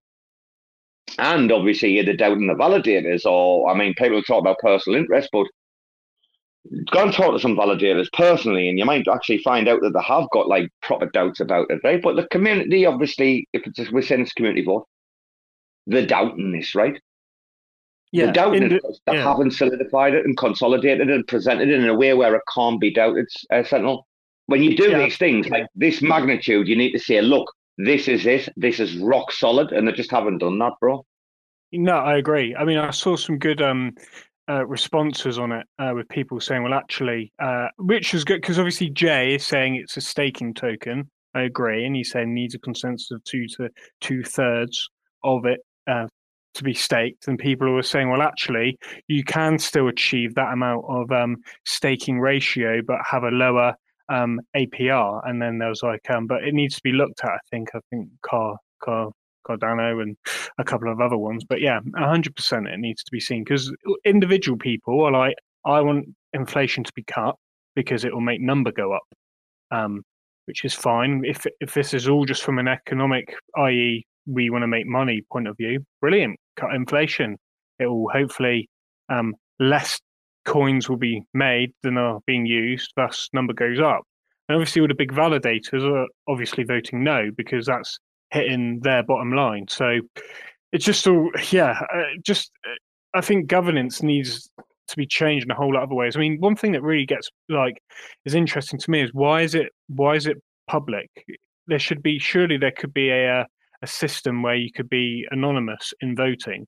Um, why do you need to be um, in the open about voting on some government's things? Maybe not all the time, but certainly I like the idea of it being there because if it's open, what I see at the moment is a lot of like it's just uh you can get agents of subversion to come in and just try and like change your view, threaten you, and coerce you. Um, obviously, on the flip side of that, it's good to see what everyone's talking about in the open, so you don't get kind of backdoor deals done. But I think that's going on anyway with any kind of system or oligarchical system, which every chain is. I know there is. We all talk about a good game of governance, but that's what it is. Ye who has the most tokens has the most say. Um, so I think the whole kind of how we vote within governance needs to change, but also quite getting people who are like a third party that have been from the community pool fund spent, get them on them like this is what we've looked at. We've looked at other chains, we've looked at other projects, we've even gone out of crypto, and we think that um, X can happen. You can have the same APR with less state or less APR with more state, whatever. Like um it does it does feel, and I agree with it, it does feel like it's almost kind of been thrown up um little to be spoken about. Maybe there was on uh, on on on um Commonwealth type thing, but I mean I haven't got too involved. I'm probably um out there. I know Sentinel, our old team, we we used to run a validator on on Cosmos. Um, when the old guard were in, it's actually jailed at the moment. It's got quite a lot of um atoms on. But um, if that was there, we would have voted if we were into the set if we we had access to it. Um, me personally, I would have probably voted no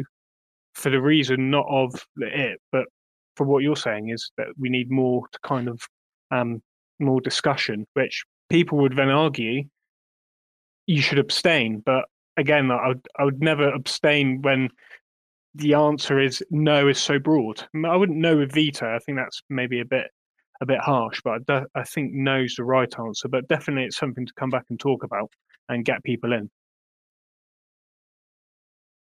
You see, it seems to be the proposal itself, though, seems to be a little like backward looking.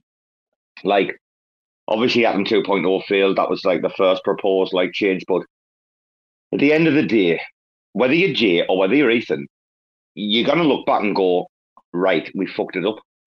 Because the way that uh, IBC is being set up, the way that Raelian is working, like the reason that all this shit's been going on about the hub is because the hub is becoming more and more redundant with more fucking IBC and IBC Go and more tech on the fucking that side of the stack, right?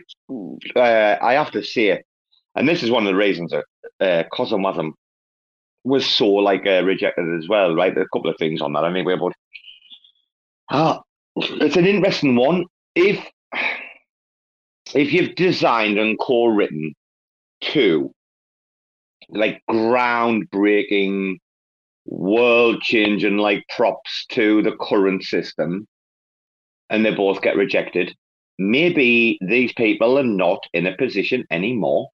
Like what they can do is take someone else's findings and then use that to try and find a better way. I'm not saying someone else has got to come in and say, right, this, this, and this.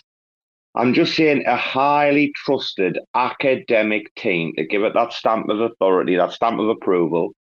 I mean, that that's mean, even something like that's probably going to get it through governance, right? But obviously, you still got to have a good idea or a good plan, a strategy, blah blah blah.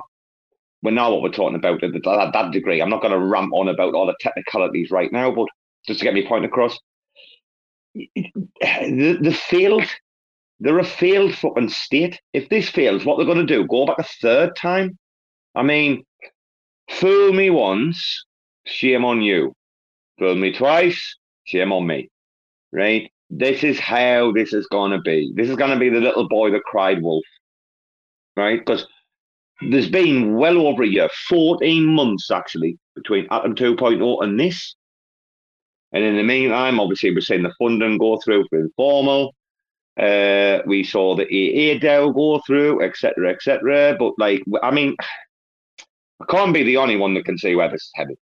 I think we all kind of know where this is headed, right? And that's like the weird thing is that like we're like, I don't know, I haven't got any like skin in the game in regards to like financial skin in the game in regards to the hope, but I have a vested interest, uh, morally and ethically, because I, I know exactly like what it is, what it's created, etc. Blah blah blah. But really, it's it's those people need to look in the mirror and say like we fucked up, or come out the community and say we fucked up. We totally got the model wrong. It's got to take a seismic shift to get this thing to where it needs to be, where we think it should be, top top ten, even a fucking top five currency. I mean, come on, think about it. I don't know, mate. I'm just I'm pissed off. I'm fucking. I've got loads of people muted now, and loads of at them fucking hashtags and hashtags and this and this. Like I try to keep myself out as much as I can, but you've got to get involved, don't you? So hence the title. Aye. Atom's on fucking fire. Like even Jay's space the other day, so lackluster. Like Jay, really? You know, like that's what we got from you. That's it. The best you can do, Jay. Was fucking shit. For what I listened, pile of fucking pop. Did you listen, Sentinel, Bruce, Kyle? No, it's six a.m. my time when it was there, and I was uh, I, he wasn't speaking when he was on there. So, um, what what was the kind of like gist of what he was saying? Oh, dude, I lost the will to live. I mean, he was going for about five minutes sometimes, and I just lost the will to live. And I, I just took that like the earbud out. I was on the train going to work, and I just took the earbud out, and I was like, "Fuck this, I can't do with this." Like, he was just rabbiting about different states having their own validator sets and this and this, and he just he wants to die on that minimalistic hill, doesn't he? But I also think he's shilling Gno.land as well. Like he's like, I don't know. You, you cannot work this guy out, man. He's the weirdest cunt on earth, Do you Like, yeah, I mean, part of what I've when Jay was on, he was interviewed by CoinDesk and revealed new Tendermint. I was one of the people who I got in touch with CoinDesk, and I I reached out to Jay to kind of get his voice across because I, I, think he can. He's been made out to be almost a, a pariah on on everything, and I think if we're going to stop the fire, it's got to be a case of not of having enter into dialogue with with each other. I mean, I, I, missed a space, so maybe if I was listening to it at the time, I might have changed my, my opinion. But I I think it's no, no, I, dude. I'm going to back you up. One minute, I'm going to back you up, and just to preface my previous statement a little bit with you. What I did say at the time was, and I, obviously I said it just the other day when I made this comment I've just said to you, but I also made it at the time of the interview. I thought when Joe did the interview, Cosmos Joe did the interview with Jay. I thought that was, I thought Jay came off amazing. Mm. You know, it's the first one he's done in a while. And he came across as like, he, I was like really doubting the other side after Jay's interview. I was like, whoa. Started doing more homework, more digging, speaking to more people, learning a few more things. Even Jacob DM'd me like 10 days ago, right? Jacob and Norton DM'd me 10 days ago. And he's like, I, I think Jay was right all along. However, as good as as he came off on the uh, Joe interview, I think he came off quite poor on the uh, on the space. nothing of real, like real good substance and like he, he just. I'll tell you what. uh, How about this? He didn't come across as a leader. There you go. That's what I would say about that space. He didn't come across as a leader. It wasn't that he was a pleb or anything, you know. Hmm. Yeah, fair enough. Yeah, I mean, um, that goes on to is, yeah, that's the thing with how hierarchies form, isn't it? We're we're in a space that we don't want them. That yeah, we have a a natural inkling to kind of need them, don't we? You've also got to think he's got no one to answer to at AIB, and there's nobody going to say to him, "Oh, Jay, that's a bad space," or mid space. There's nobody going to DM and DM him and say, "Oh, you're a bit lackluster." I don't know. Um, maybe there. I mean, if if if they got a comms department, which was again like Malcolm Tucker from uh, the thick of it, you need someone like that to basically tell you like if you were good or not, rather than just like the. I don't think he's in a situation where it's like the the emperor um like has no clothes type thing. Um, I think he he knows it. He's he's obviously ridiculously smart. Like so, he's he's got to be around people like that as well. But maybe I'll go back and listen to it again and see what see what he, says in there. But, uh, Dude, yeah, I mean, a weird time. It was a weird time. I don't know where he was in the world. Uh, I was thinking, like, like where is he? But he did sound like a bit medded up. Uh, he did, yeah, he did sound like he'd had a few meds. Like I said, if you compare that and like the speech patterns and that to the Joe one, you're kind of like, ah, that's not the same person. It's not the same brain cells firing. Do you know what I mean? Just the co-articulation, just the co-articulation, and the like. He might have been in a hammock with a mojito. Could have been two in the afternoon for all I know. I don't know, but I just know. Yeah. I pick up on things that like I'm supposed to pick up on in my job. Like speech and sound and stuff is like drilled into me after like, you know, fucking what, how long now? Uh, 14 years. It's like tuned into me, know? like if someone can tune a guitar, like sound, pragmatics, semantics, like everything to me is just all sewn into like one big, like clear understanding of how people communicate. yeah, that's good insight. I'm going to have to listen to both of them now, compare. But um, I think overall, um, I agree. No, I think no. So, but on the understanding that you get people in who don't have a rank opinion like me. I, I mean, I have no like at all any kind of like valid, well, any value into giving an answer for it. Other than I don't think it's the right choice long term. I don't. I don't want short term number go up. It's it's past that. How how do you feel about this statement then? Because your man's come in, your man's come in, so I'm interested in how you feel about this statement. Atom Atom doesn't need to be sexy because Neutron already is. How do you feel about that statement? Yeah, I like it. Wait, wait a minute, have we got a new tagline for Neutron? I'm just moving around the house, by the way. I hope that Wi-Fi doesn't go up. Have we just got a new tagline for Neutron? Atom doesn't need to be sexy because Neutron is. Get up, you lad. Yeah. Bruce, take over while I go to the toilet, son. I'll just come in my back cave. Sure, man. Go poop. No, it's a Every number one. asshole, every asshole gotta poop sometime. Just, It's a, num- it's a number. It's a number one, but you know I'm sitting down. Though. of It's a number one, but you know I'm sitting down. Because you're wrecked, Tom. No, I'm not wrecked. Tom. I'm going to jump off as well. I've got a space at uh, three o'clock, but as ever, gentlemen, it's uh, been an honour. I'll try and come back on uh, um, next week. Keep doing it. Next week? going. You mean tomorrow? Uh, well, I'm I'm off to um the Polar Express with my wife and kids, and I'm leaving my phone at home so I can just not be on my phone at all tomorrow and just live in the real world, touch grass, as they say. Sounds good, man. Sounds good. All right. Bro, a pro tip, right? Instead of touching grass, go with the kids and touch some grass eaters. They're gonna love it. yeah. Nice one. All right, guys. Thank you. Speak soon. Thank you for coming on, man. Always a pleasure. So anybody fucking caught the RAC pump? We had a small dip. Now we're just pumping like crazy. No? Better load up now, guys, before the market cap is gonna be one million. Oh, I see we got soy in here as well. Came just as Robo was talking about how sexy Atom. No, sorry, how sexy Neutron is compared to Atom. I haven't been fucking around on Neutron at all. Did you just fuck me tagline up there? Did you? you Oh the yeah. Up yeah. I'm out the toilet. I, I'm done. Uh, bye bye, DVPN. I love, I love your man. He's class like seventh. He's good crack. Uh, I. I might be doing a quiz show with him. He's he's hit me up about doing a quiz show.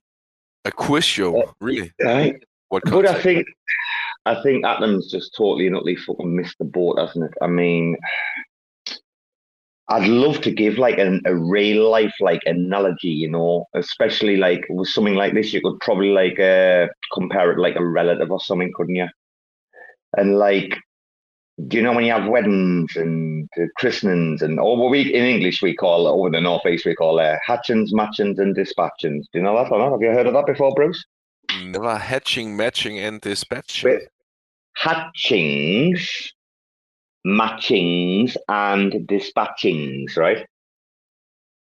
So you know, uh, births like christenings, like or when you wet the baby's head or something. You know, when you Yeah, have like yeah, the christening of the baby. So that's a hatching. You know, hatching like uh, out of an egg. You know, baby chick out of an Yeah, egg. yeah, yeah.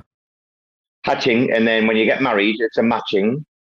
And then when you die, it's a dispatching. So in it, you not heard this before? No, it's really common where I come from. This phrase. Yeah, but it's not common where I come from. I never heard it But we- before, man. Makes sense. We though. talk about like when we meet up and that, you know, hatchings, matchings, dispatchings. I don't even know how I got up this subject now. I've lost my main train of thought. What, was- what where did I start? Before I started talking about the fucking thing.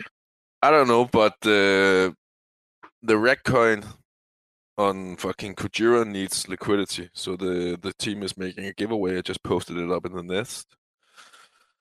Team is making a give giveaway for people who are adding liquidity on Kuji.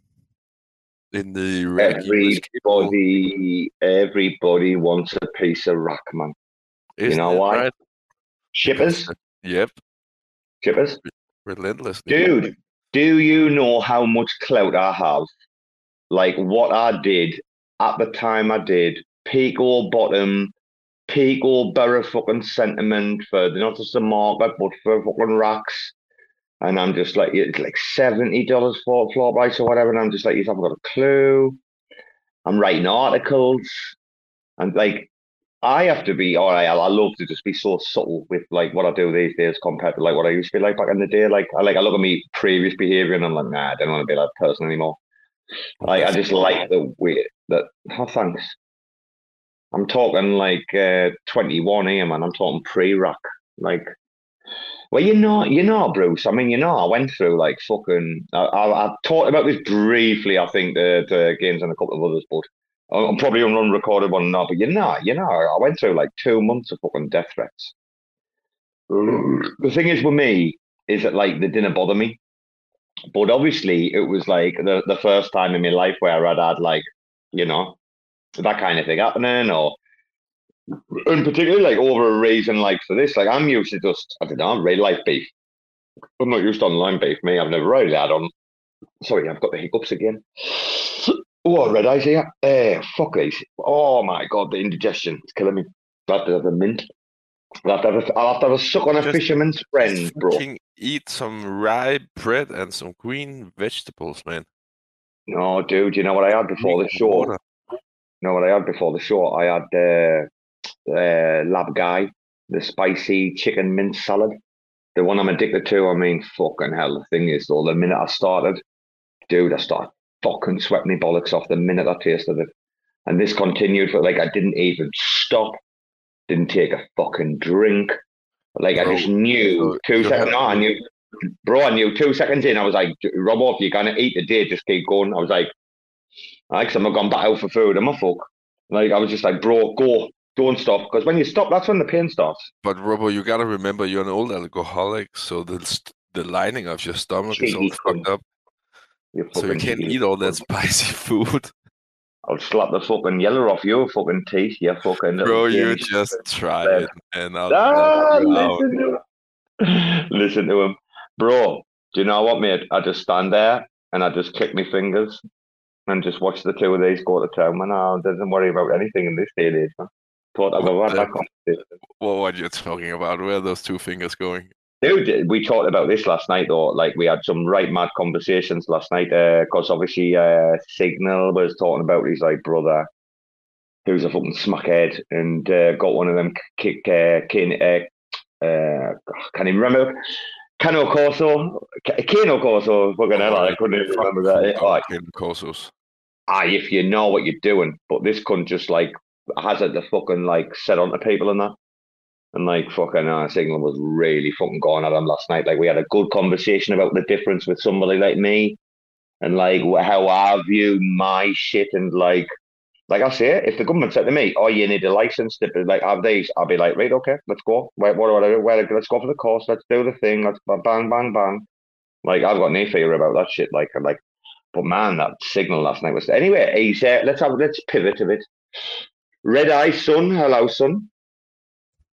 What's going on, man? Robo, I was actually uh I was thinking of you yesterday. Uh after after the space end, I went down to uh I went down to visit my family for Thanksgiving and uh they live out in the the country um in southern US and so you know, really long windy country roads and I was out riding my motorcycle. Or actually, no, not my motorcycle. Uh one of my family's new motorcycles that they just got, and I fucking loved it. And it made me think about you riding one of those little motorbikes in Bangkok. Uh, I think this was I, I don't know what sort of bike you have, or if do you have a bike, or do you do you uh yeah Well, dude, I I I do, but it's not actually here at the minute, and I'll tell you why. Because when I brought you, do you know about me broken toe last year or not? no So what happened is last year I had like a freak uh, accident, and uh, the big toe on my right foot. So obviously, you know, the right foot, yeah, it snapped underneath like my body weight. So like imagine like your toe falls like underneath, you know, your your your your toenail heads towards your sole, and then your whole body weight like comes down on it, and like the bone popped out like compound fracture. And it took me from like July to December to start and walk like normal again. Because what I did is I didn't go in for the operation. I took the risk and a big risk and all, and it took me like three hospitals before I found a hospital that would just like stitch it up. I was like, it's only a fucking toe. They were like, you've got to have a proper operation and you've got to wear the boot for three months, blah, blah, blah. And I'm like, bro, don't, don't, no, can't, can't, can't. Like, I can't. I, I, I want to go home and look after my dogs. And I was just like adamant that, like, nah, bro, it's a toe. And now for a fact my mum broke a big toe when a few years ago when I was a kid. And like, she just bandaged it up herself and sorted it out. And I know for a fact, even how bad it is, because like, it was where the bone came out needed to be fixed. I was like, just stitch it. And your man was like, no, no, no. And then I went another one, another one. So to cut a long story short, I did have this mad injury. Bruce was in the group chat with all the fucking crack. He seen the entire thing like go through, and it was brutal, dude. So I basically didn't ride. Like first thing is obviously uh, I had to have like yeah this metal thing on to keep it like uh, still, like all bandaged up and that when it was stitched, rather than like set back together, you know, put a screw back together. And because I didn't, I didn't want to go through that. Like I didn't want to have fucking metal in my feet and in my toes, man, for fucking years to come. I was just like, let the calluses form. I'll, I'll put up with it. It's not perfect, but it'll do for the, you know, for what I need. I'm careful these days. So, dude, yeah, I didn't ride the bike for so long. So the PCX, I just give the the other PCX to her uh, for the sister. And since since I stopped riding the bike, to cut a long story short, again, I quickly since I stopped stopped riding, honestly, bro, walking is something I never thought I'd ever do here. And since like I've been, tra- I had to train myself. I've got videos on my personal Twitter, like training myself to walk again on the street. Really fucked up. Like even just a few weeks after, and like I'm got so slow making these videos down the street. But like, if I'd had a bike, I would never have been able to heal this toe. Like, and the thing is, like, obviously, I had the bike the other week. Like, I've got one, dude. Got two. I just sold another one and all, but like, uh, did, like at the minute, I just didn't need one. I just don't. They, uh, one. was the other one a scooter like the PCX? I just looked at. I didn't. I didn't know what you were talking about. Uh, I fucking love Honda bikes though. I uh, The other one was out a right- Mio. The other one was a Mio. So the other one was a Yamaha Mio. There's two Okay. two PCXs, two PCXs. There's mine and hers, and then a Yamaha Mio as well. We had a Fino and all, but we got rid of that one when she left. You ever had a uh, a super bike? So, dude, in me real life, in me older life, no.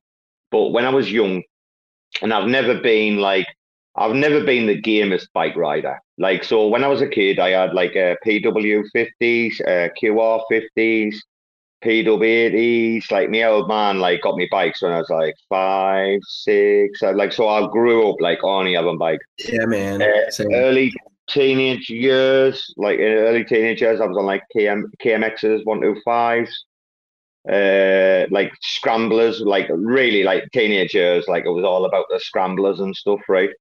But then when I got into like trotting cars and that, like my mate Scotty was just an amazing bike thief and he was actually unbelievable rider. And then I used to go out with him and just like we took a few few decent things, few R ones, fucking next year, uh, 615 mod fucking thing. Oh, dude, we had some mad, crazy shit back in those days. Like, but I, I'm gonna be really honest. Put me. It's like, have you seen Snatch? Have you seen Snatch, uh, the movie, right? Where Yeah, yeah, yeah. the dog, okay, the dog's in the cage and he pokes the dog with a stick, and the dog's like got like the biggest balls in the world, and then he's like put him in a ring and he fucking shits himself. When he's Brick Bricktop's given that little story, right, and he's got the pit bull in the cage, yeah, and he pokes it. Like that's Robbo with a bike and a car. I didn't know if it's because I was in car so young and like I did like crush them and I did like tipple and you know I ended up with my first car ended up on the roof X Offrey. I was like 13 year old in Pennywell fucking Park pulling a fucking handbrake that shouldn't have been done like and then at stupid speed by the way. I was lucky at all. I laughed about it, just not wrong really, just a few aches and pains. But bikes, I've never had that sense of safety.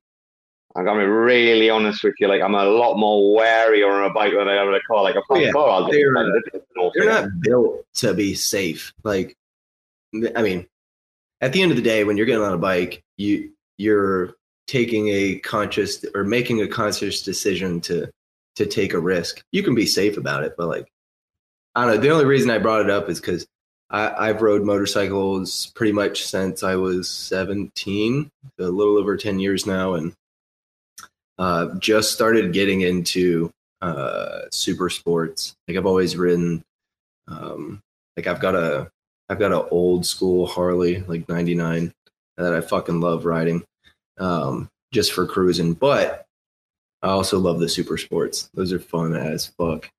And I don't live in a city, so I don't have to worry about like the constant stopping and starting. Like I, I probably would never ride bikes if I lived in a city. Um, but yeah. Anyways, TLDR. Bro, bro, wait a minute. Yeah, yeah, I know, I know you're an apex. I know you're an apex guy, right? Like speed is something like. See, I, I'm the guy that like loves hunting and shit, and you know what I love? I love traveling, hunting, fucking beautiful women, love loads of good shit, good food, and that, right? But bro, man, this is like the real shit, man. Isn't? I like a fucking honestly, these convos, guys. I'm not shitting you. These are the best fucking convos on spaces.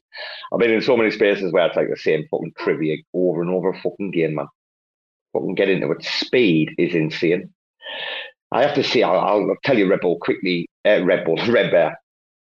The fastest I've ever been on a bike, and I wasn't riding, was one six eight, uh, and that was on the that was on the XGS mod that, that we nicked, right? And it belonged to uh, someone in a fucking biker gang and all, but it was like his pet project.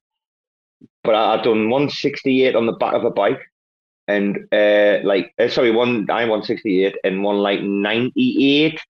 But it flicks when it's at that speed. It kind of flicks, right? So yeah, I would say like in a car between like one ninety eight and two or two, like miles per hour. I'm not talking kilometers, not miles. I'm sure years in America do miles as well. Jeez, And- that, that's quite. And the bike, the bike was twice. The bike was twice as fast as the car in real life.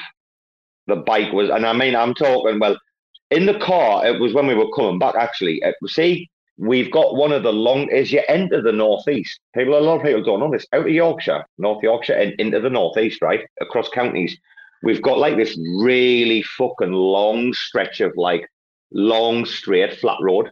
It's really decent. and You can get some really decent speed up. And we took this Lotus Carlton. So the car was a Lotus Carlton, but it was like turbocharged. It was ridiculous. It belonged to a Northern Ireland, uh, Northern Ireland copper. they were on holiday, uh, and they just happened to be staying at like one of the beachside hotels down the, uh, on the southern coast. And we just come across it, and it was like fucking honestly, bro, this car was ridiculous. Like, and I just remember, uh, like, literally just having like one finger, one thumb on the steering wheel, honestly, and just like, dude, it was just insane. It was just the smoothest ride I'd ever had. Like 198, 202, just like flickering kind of thing. You know what I mean? You're not like you, you, you kind of fucking fall down, obviously, like by them, blah blah. But like you, you, your muscles kind of like still twitch a little bit, and that can actually like uh, really, honestly, if you know what I'm talking about, anyone who's driven at speed, because cars start to like make sounds and shake, and like bikes actually don't. Do you know what? Bikes at high speed don't even make a like a noise. Basically, you can't even hear it. Yeah. Plus, yeah. I mean, with how with how advanced, um, with how advanced these new bikes are getting, uh, like I was looking at, and and I'll I'll stop after this. I get motorcycles are like a kind of a niche thing. You either kind of hate them or love them. But uh, yeah, now because one of the biggest issues would be like as you're getting up to top speed, you're if your steering doesn't dampen, um, then yeah, you could get like um, wobbles on your either your front or back tire, uh, like speed wobbles, and that shit is that'll make your heart stop for a second. Uh, you feel that, but uh, now like nowadays with electronic dampening systems, you can, I mean, you can hit those top speed straightaways with with relative comfort. Relative is the key word here. Um, yeah, it's fucking wild. I, I loved it. It was a great way to end my night last night. Uh, getting to go out and ride again, it makes me want to go get another bike. Dude, do you like quads? Because I've got to be honest with you. Oh I- yeah, oh dude, I I, I grew up on uh, dirt bikes and, and riding quads out in the Oh, center of Florida. quad. Fucking give me a big fucking Honda Big Red 650 or something. Fucking, I love those motherfuckers. Honestly, you can put them up on two wheels and everything, and you still feel like safe as fuck. They're unbelievable. Like, so Yeah, much dude, I grew up. I grew up riding the the Yamaha Raptors. Those things were fucking insane. Like, I should not have been riding them as a kid, but Dude, have you uh, seen have you seen little Gaines and stuff? You know little Gaines, yeah? I know you know little Yeah, Gaines, right? yeah, yeah. 'Cause- Have you seen little Gaines and stuff like on the sand dunes and that? oh yeah, yeah, yeah. Where he goes out and he goes, yeah, that's fucking dope. Dude, that's proper like fucking Nintendo fucking or what P- PS4, PS5 fucking shit. That like he's got this video where someone nearly wiped him out, right? And honestly, how Gaines did not die that day, I have no idea. He was telling me the story. I'm like, what? He's like, I'll send you the other video, and I fucking tell you what. guy just comes over this dune, is like Gaines is coming like the other way, like, and this guy like literally just like misses them by like fucking not even inches, man. Like so Yeah, close. Thing to have being a dirt bike coming at you if you're opposing them. It's another thing to have a, a quad coming at you. I mean, it's probably two, three times your weight. It, it's just gonna bulldoze through you if it hits you. Dude, I've been watching some of this fucking uh, what's it called on Twitter? Uh, thousand is it a thousand ways to die? It isn't a thousand ways to die. Uh, have you been? Do you follow that channel? There's some Uh, really no, where, I used to where did get it from? show as a kid on uh, what was it? Was it Spike TV or something like that? Uh, I, I forget what it was. As a, but yeah, I remember seeing it as a kid. I haven't watched it in a while. Who- was behind that? Spike TV again. I remember that. I Spike TV was quite big, wasn't it? Who was behind that again? That was that was, was that wasn't Vice, was it? No, was some some big fucking outfit was behind that, right? It took me back to the day there, Spike TV. Bro, this Twitter, holy fuck! I mean, Bruce, have you been watching it or not? Have you seen it? Thousand Ways to Die or something? No, I don't think so, man. Holy fuck! So Bro, there's some- apparently Paramount on Spike TV now. So.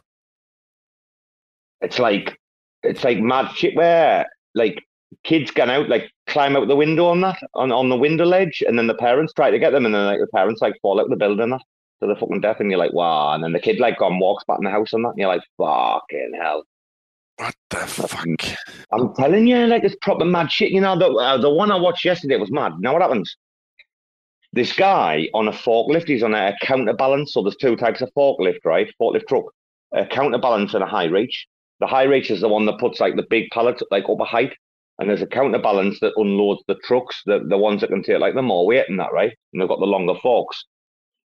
Th- this guy's trying to like pick up this pallet right and this counterbalance, and like the he, as he picks it up, it's obviously too heavy, and it tips forward, and there's this woman standing like behind. You know how she does.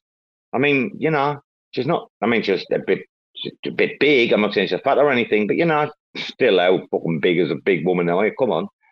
She runs over and like jumps onto the back of the forklift as the forklift is rising in the air. But as she jumps on, because she like ran towards it and she just jumped and grabbed the back of the forklift, she her body starts to swing. But as her body starts to swing, the forklift gets to the height where the pallet slips off. And then as she swings, she just like guns underneath and the whole forklift comes down on her. And then people like run over, and then you know what the fucking guy does.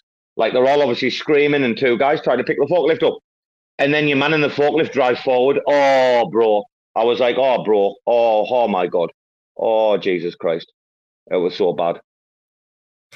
Yeah, some of my some of my closest uh or say this? Some of the moments where I was like most let's say uh scared on a work site was was lifting like extremely heavy shit in a forklift, like three, four thousand pounds, holding it above like twenty feet in the air and just watching like the back end of the forklift come up as you're trying to uh shift its weight. Oh dude it still it still sends like tingles down my i've got videos of it on my phone and still gives me like still kind of rattles my nerves seeing it over and over Oh, again a- I was a truck crypto, it's much more uh, it's much safer for my uh, physical health Dude, I was a no shit. I was a truck driver. I like forklift truck driver for about eighteen months. Had both counterbalance and high reach uh, license. Like the high reach trucks that we used to drive, just like state of the art, three gears. Like like your steering wheel, you can control with your thumb, and like just just dude, how do I say this? Me and the crew back in the day, and we were snorting like fucking more coke than you can ever imagine. Like we were on like fucking three, four grams a night or something on the fucking squad. We were like the Da Vinci's. I don't know. We used to like have competitions, like to see like how many we could put away, blah blah. Because you like got paid for like one twenty pallets, and like you know if you did one eighty, like if you stay, because you can finish when you've done your your quarter, yeah. But if you finish after four hours, why not go and do like you know another fifty percent or something? We used to have competitions, bro, man, to see. We used to like literally because it was in uh, you know like a Walmart warehouse. I mean, Walmart owned Asda, so it's like a Walmart warehouse, yeah. We just used to niche it, corked out our heads, be able to go and get a tray of Red Bull. So if anyone knows what I'm talking about, you know when you get the trays of Red Bull, like they get delivered in the bars and that, and you get one of them, twelve cans, and you just stick it on your roof of your forklift, right above you on the grate. Just stick it on the roof, and you just drive around all night, just getting a can of Red Bull and have a line of coke and get to the toilet and doing what you're doing. Like, uh, like Dave, honestly, it's fucking, oh, it was unbelievable, bro. It was the maddest time I'd ever had in my life, and I made so much money, so much fucking money, enough money for me to go and fuck off to Ibiza for a year. Like, that was a mad time in my life being a forklift truck driver. Holy fuck, that was good crack, bro. I'm telling you. But I never, I never shit myself. I mean, we lost a few pallets in that, but I never shit myself. Like, like I never had any worry. Like it was just a very difficult. Uh, it's like an orchestra. The way that you can like move around with each other and maneuver and spin in the aisles, and now you reverse spin in, but you're you're lifting and tilting at the same time as you're going up in the air. It's like it's crazy. Like it's a real concerto. Concerto will be the word. Yeah. That's a great way to say it. It's like a concerto you're playing with three fingers over here controlling your tilt, your your lift and side shifters and yeah, I mean nowadays they got all these different attachments and shit that you can add to it to like yeah. It was Do you a know, fun do you know why I'm I glad paid, don't you know why to I now. paid dividends? Uh, Red Eye, I'll tell you why I paid dividends for me. Because after that experience, and obviously when I was driving bikes as a kid and that, when I went to Australia and I went to work on the farms, when the farm season like first starts and the proper recruiting, you know what the first thing is that they say? First thing that they'll ask is, who can drive a tractor? who can drive a quad. They've, got like 20, 25 people, right? And there's like me, a couple of other Westerners, maybe, maybe a couple of Aussie uh, people on probation. So they send the probation people to work on the farms, right? There'll be a few Burmese, some maybe uh, Vietnamese, some Korean backpackers. There'll be people there who are backpackers, but there'll be people there who's out to work. First question: Who can drive a tractor? Bang, me. I, I, I look at this tractor and I'm like, oh, I haven't driven that, but I not can. And they're not that complicated. They're pretty much the same thing. Who can drive a cherry picker? Bang, me. Never driven a cherry picker in my life, but you can jump in and figure it out pretty fucking quickly. It's not that difficult. There's only a few buttons, up and down, back and forwards. Like, you know what I'm saying? And I dude, I literally had all the best jobs in Australia because anybody who drives isn't doing the fucking hard labor. Do you know what I'm saying, bro? Enough? You feeling me? Dude, I do know what you're talking about. Like going from a forklift to a tractor, it's it's so much easier. I'm sure you could go from tractor to forklift even easier, but uh, yeah, I know exactly what you're talking about. But anyways, I didn't, Well, I didn't dude. Hijack this conversation. Oh no, you Gucci. on, dude, you Gucci, man. It's fucking Funky Friday. We talk about what we want. It's an open mic. Anybody's welcome to come up and speak. Uh, please do change the conversation. Come and pivot. Like we're just like rambling. Like, dude, what is RAC FM? Public Square. But I love vehicles. But man, I just know that like your kids. It's one of the best things I've said about getting your kids like pets. If you've got kids, you should make sure that they've got pets to look after very, very young, right? probably like three, you can get them a hamster. Why? It teaches them compassion, teaches them responsibility. You know, you make sure that they clean it out and they know how to feed. And we, we're big on this in England. In England, we're really big on getting the kids like even goldfish when they're like two, two and a half. I have fish in that two, two and a half. You know what I mean? You get them pets, right? The same is the same with like vehicles. There's nothing wrong with getting like, you know, six, seven years old, a little P dub 50. Aye?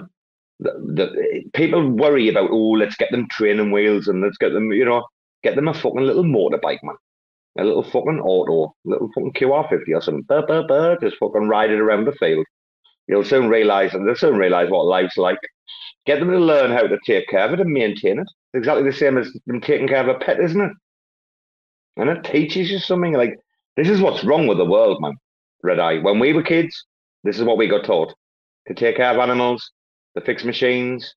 Now, what do they get taught? To make TikTok videos. I mean, come on. Yeah, I was about to say that. How how to get on an iPad? Uh, how to get your parents' credit cards?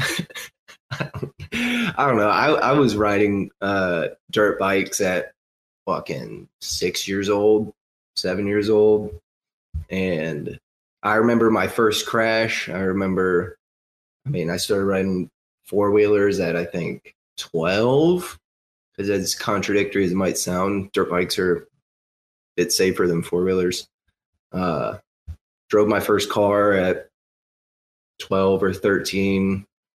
Rode my first motorcycle at 16. Yeah, I fucking loved it. Luckily, I had parents who were, or at least my, you know, my uh, dad was a huge motorcycle rider. So, like, it was always a constant presence around me. Um, so, like, I, I was lucky in that regard. when I was when I was 12, 11, 12, I would stand on top of cubic meters of waste wood from you know construction sites and shit like that, and I would stand there with a chainsaw. You actually saw that chainsaw, the chainsaw that I posted and sent to you, Robo. That's the same chainsaw chainsaw I used as a kid, and I learned how to do it with. That's a good piece of machinery, man.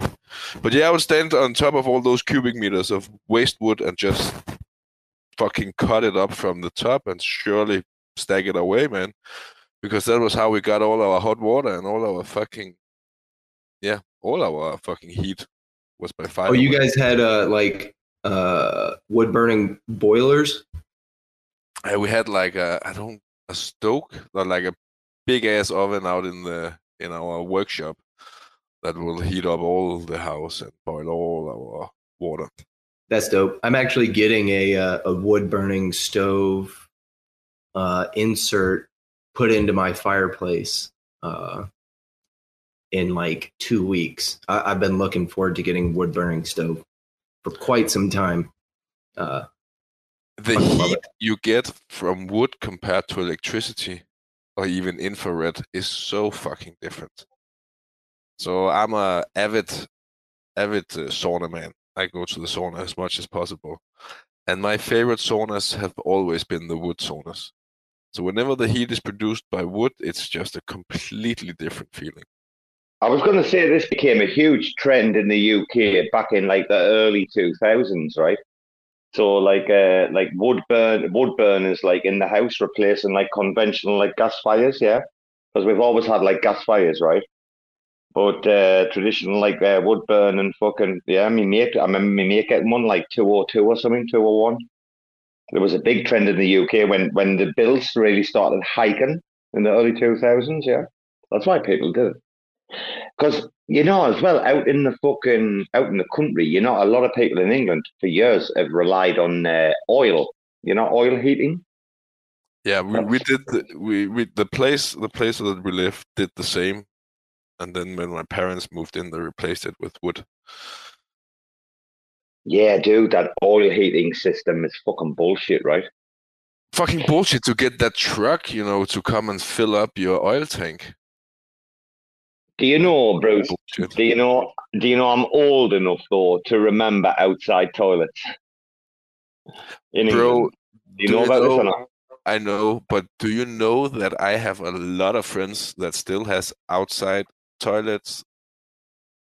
So, do you know houses in the fifties and that in England, like the one that houses houses, not the flats and that? Oh, look at Winston. He's got found. Where, where have you found that? Found I some know map. exactly. I, I live I live right next door to a huge hippie community that was created in the early early seventies. So it used to be an aban- it used to be a military base, right? And then it was abandoned by the government, and then all these hippies moved in. And ever since, there's been a completely free and not free, but a completely open and illegal hash market at that place. So a lot of creativity, a lot of money, a lot of gangs, a lot of violence, a lot of crime, a lot of love is going on, and a lot of outside shitting because a lot of them have outside toilets. Dude, uh, can I ask you a proper question or not? Yeah, go ahead. so, you did you see the the thing in the Netherlands? You saw the election in the Netherlands, uh, Netherlands, right? I yeah, haven't, in seen any, I haven't seen any election. Far okay, the far right government's just getting in, in the Netherlands, yeah. Uh, how much are you like worried or concerned about the spread of like an actual like far right kind of movement? Uh, obviously, we, we know the situation about all of these refugees getting pumped into like Sweden and that, and blah blah blah. We saw like Dublin yesterday. Are you concerned at all, like where you are? I mean, what's what's been the score with uh, Denmark and refugees? Have they been taking them in or not? Uh, so we have been taking in refugees, but as soon as the Russian-Ukrainian war started, uh, Ukrainian refugees has been more valuable in the eyes of the government. So they have been just getting all these benefits, right? Um, there are some at the moment every weekend there are huge demonstrations for Palestine, peace in Palestine, and pro-Palestine demonstrations. Um, and that is, of course, the, the population that are doing that. Um, some of the biggest demonstrations we ever seen in Denmark are going on right now. So people are fairly open uh, and we have a lot. We have a big, big Muslim uh, population in Denmark as well. So, but yeah, So racism. you're, you're another tinderbox. You're another tinderbox that could go off. Yeah. Oh yeah, absolutely, absolutely, absolutely. So I it- actually, it, it's bro you know it's staged not staged but it's created like it's it's supposed to be a tinderbox it's supposed to happen correct, correct. I actually uh, got a bit of a shock when I looked at some stats because they have changed over the last like sort of 10, 12 years or 15 years while I've been of England.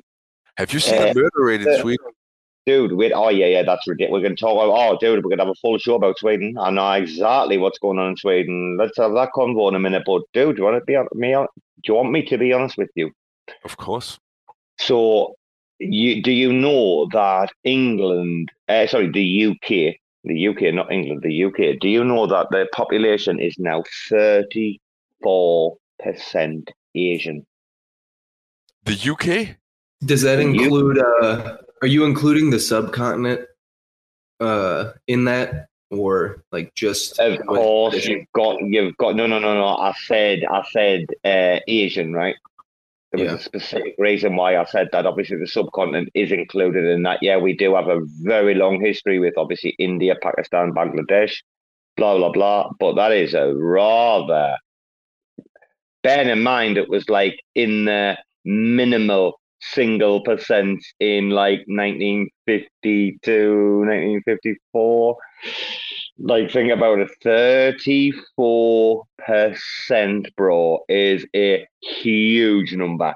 A huge number for a little island. I'm sorry like a little island at like nearly 70 million people. 34% that's a big squad that. But obviously the thing is the asians obviously they're all have their own uh, shit don't they you know what I mean? Like you find the Indians are more aligned with like, you know, British standards, but like the Pakistanis and that are not. The Bangladeshis are kind of in the middle, not want to upset anybody. Like, and then you've got the hardcore, like fucking Arab section, blah blah blah. But thirty-four percent, that's quite a decent number. That I was shocked at that. I was actually quite surprised. I didn't realize it was anywhere near that. So yeah, Bruce, what about Sweden? The Somalis. Bro, there are Swedish murder leagues now, which are also responsible for the rise of murders in Copenhagen. So, over the last couple of, yeah, let's say three, four months, there has been an an increase in murders in Copenhagen, uh, and most of them are done by Swedish hitmen from Malmö, right? Who are part of these Swedish murder murder, murder leagues. And all that shit has caused the Swedish government to u- utilize uh, NATO troops.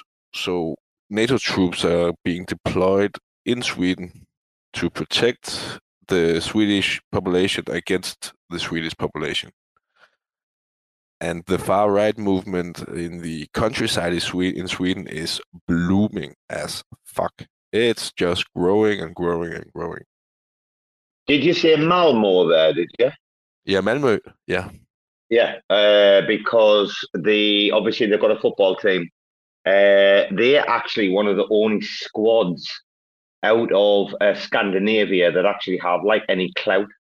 So on uh, King of the Streets, which if anybody knows what like, uh, if you don't know K O T S King of the Streets, well, that's up to you. You probably if you're not like us, where we wake up and choose violence every day, you probably shouldn't go and watch it. But if you do like a bit of the old ultra violence, little Clockwork Orange uh, reference there.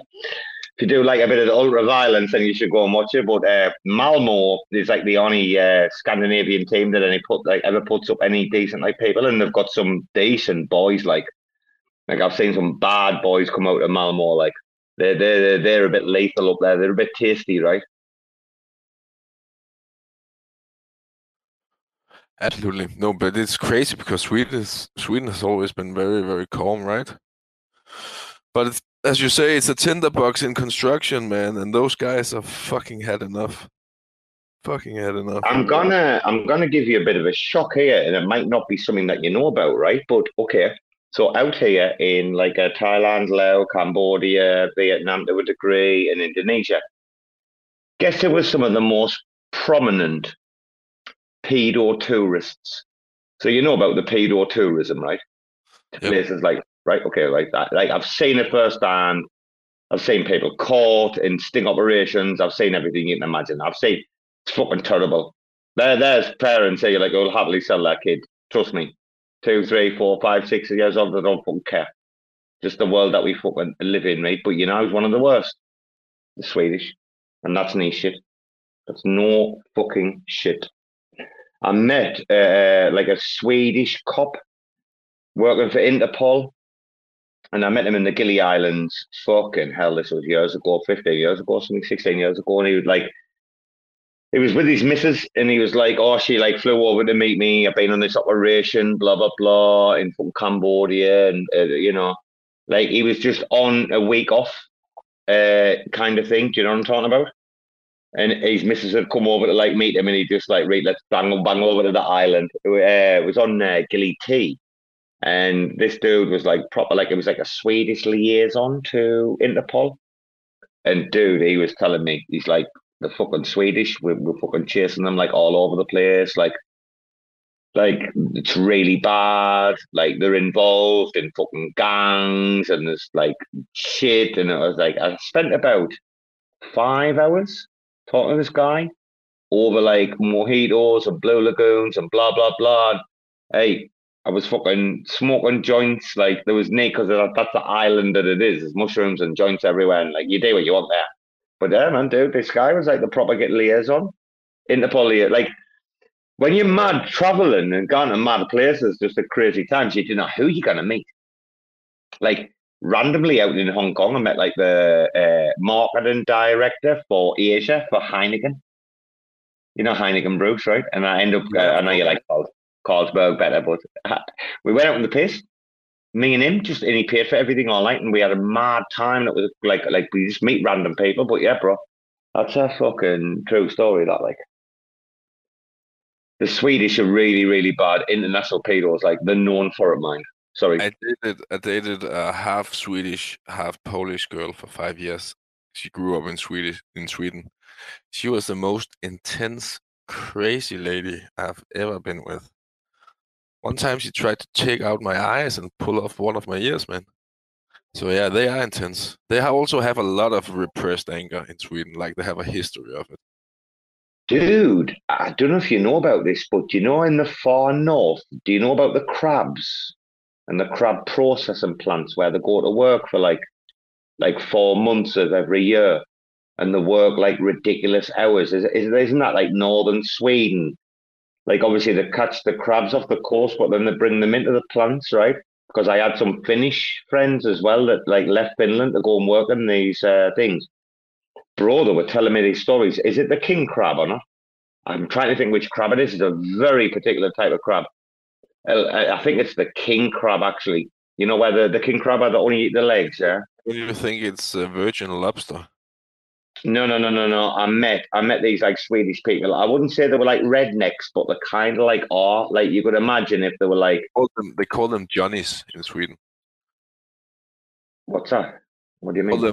those uh, kind of redneck, little hillbilly kind of dudes Ah, okay. that also that also idolize American culture. I was about to say you're Johnnies. making me feel good using a, the term redneck to describe someone outside of South.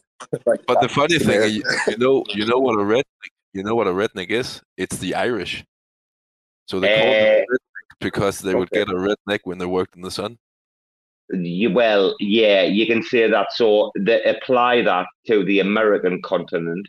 They apply that to obviously, like you're saying about the Irish, and they apply it to the Australians as well. So there's a bit of a dispute about where it comes from, but it is about being sunburnt on the back of the neck. That is where the term redneck comes from. It's got nothing to do with cowboys, blah blah blah. That is exactly where the term redneck comes from. Is working out in the fields, and actually, working out in the fields is something that's taboo here in Thailand.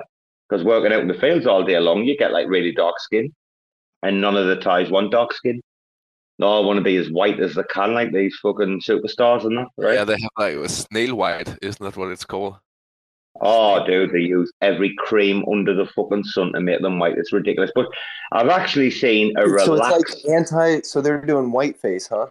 It's like Yeah. total opposite of blackface.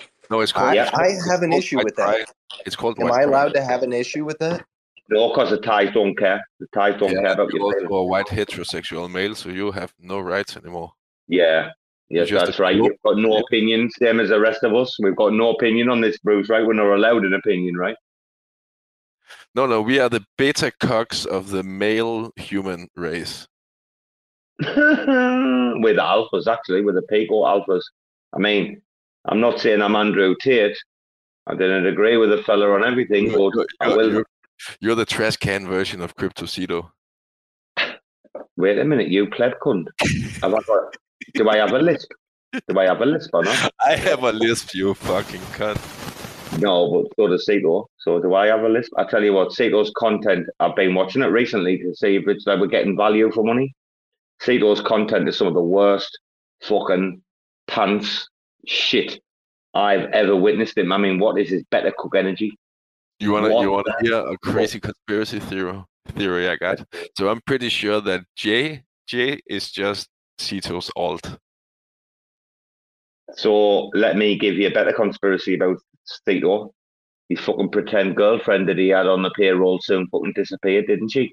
When she had to go back to Colombia to fucking service clients and take out a visa. I mean, shall we go there? Shall we go there? Shall we go there? Shall we? Bro, I gotta I gotta make a, make a phone call, man. Everybody in Cosmos I'll tell you he doesn't like women. Anyone who's anybody or anything I'll tell you he doesn't like women. But wake up, people. It's no joke, is it? Like we're not we're not tongue in cheek for nothing.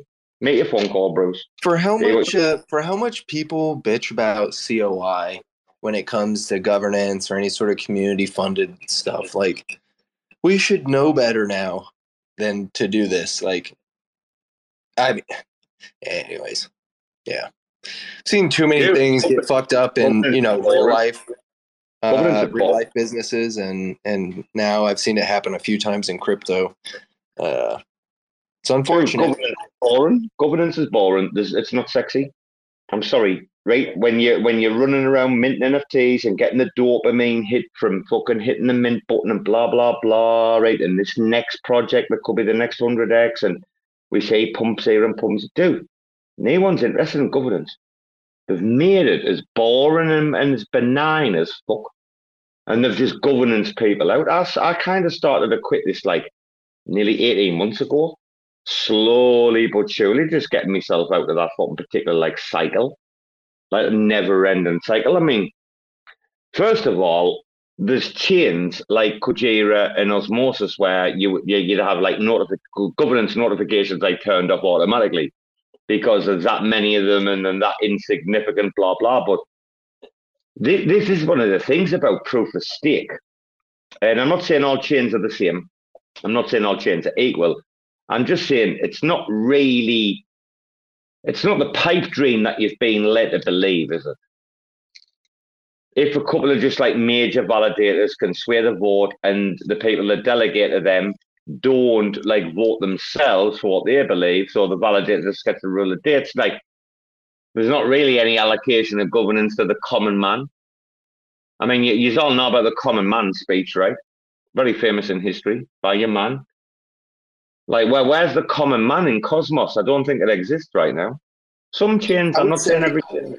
I would say my my favorite group uh, of like supporters of the Cosmos specifically, and uh, you know I got a bunch of reasons to back this up, and and I would actually say they they fit into this common man uh, group would be relayers. Um, like Couldn't agree more. Couldn't agree more. Yeah, they are servants. Like they are. Oh That's my like- god. In my opinion, those are the those are the ultimate chads uh, of our ecosystem. Like, with literally without them, everything's gonna stop to an ass grinding halt unless you're just uh, using a single chain, which is probably like less than five percent of the people in the ecosystem. And, Like, and on, on the back of what you're saying, I would just recommend. So I know there's been a lot of stuff with this new governance prop 848. I would just say to people, guys, go and look at the people. Is that the, the Cosmos Hub new proposal?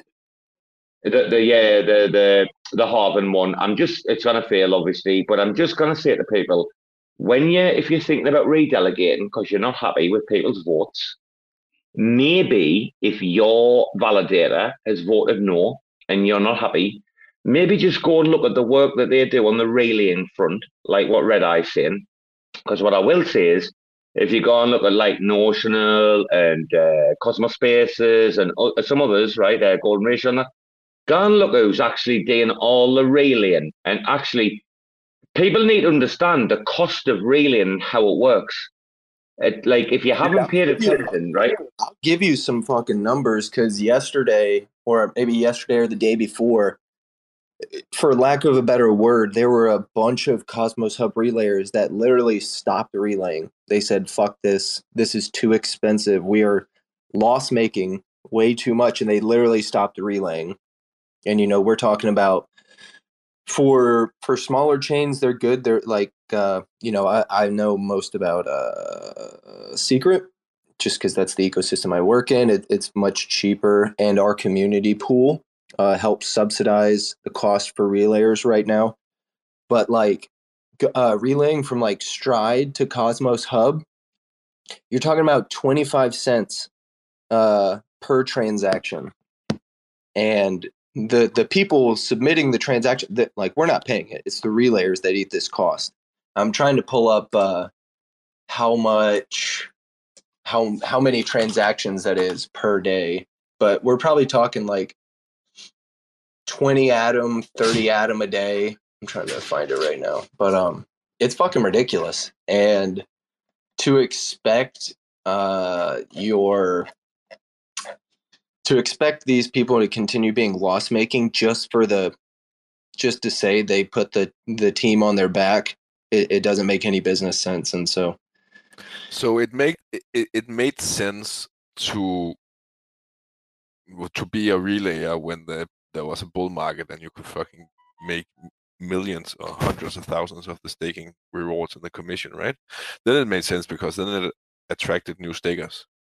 Now, as you say, it doesn't make sense anymore. But I think Jacob from Notional is working on something, right?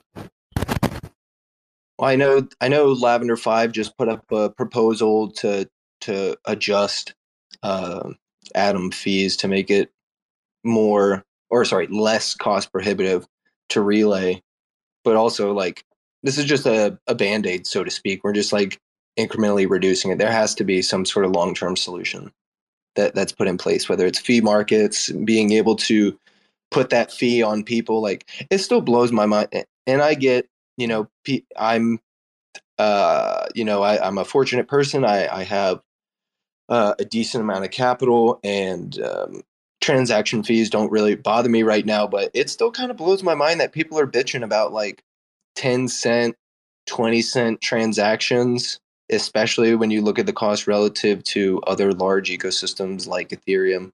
Like I probably burned through a hundred dollars in gas uh, this past Wednesday.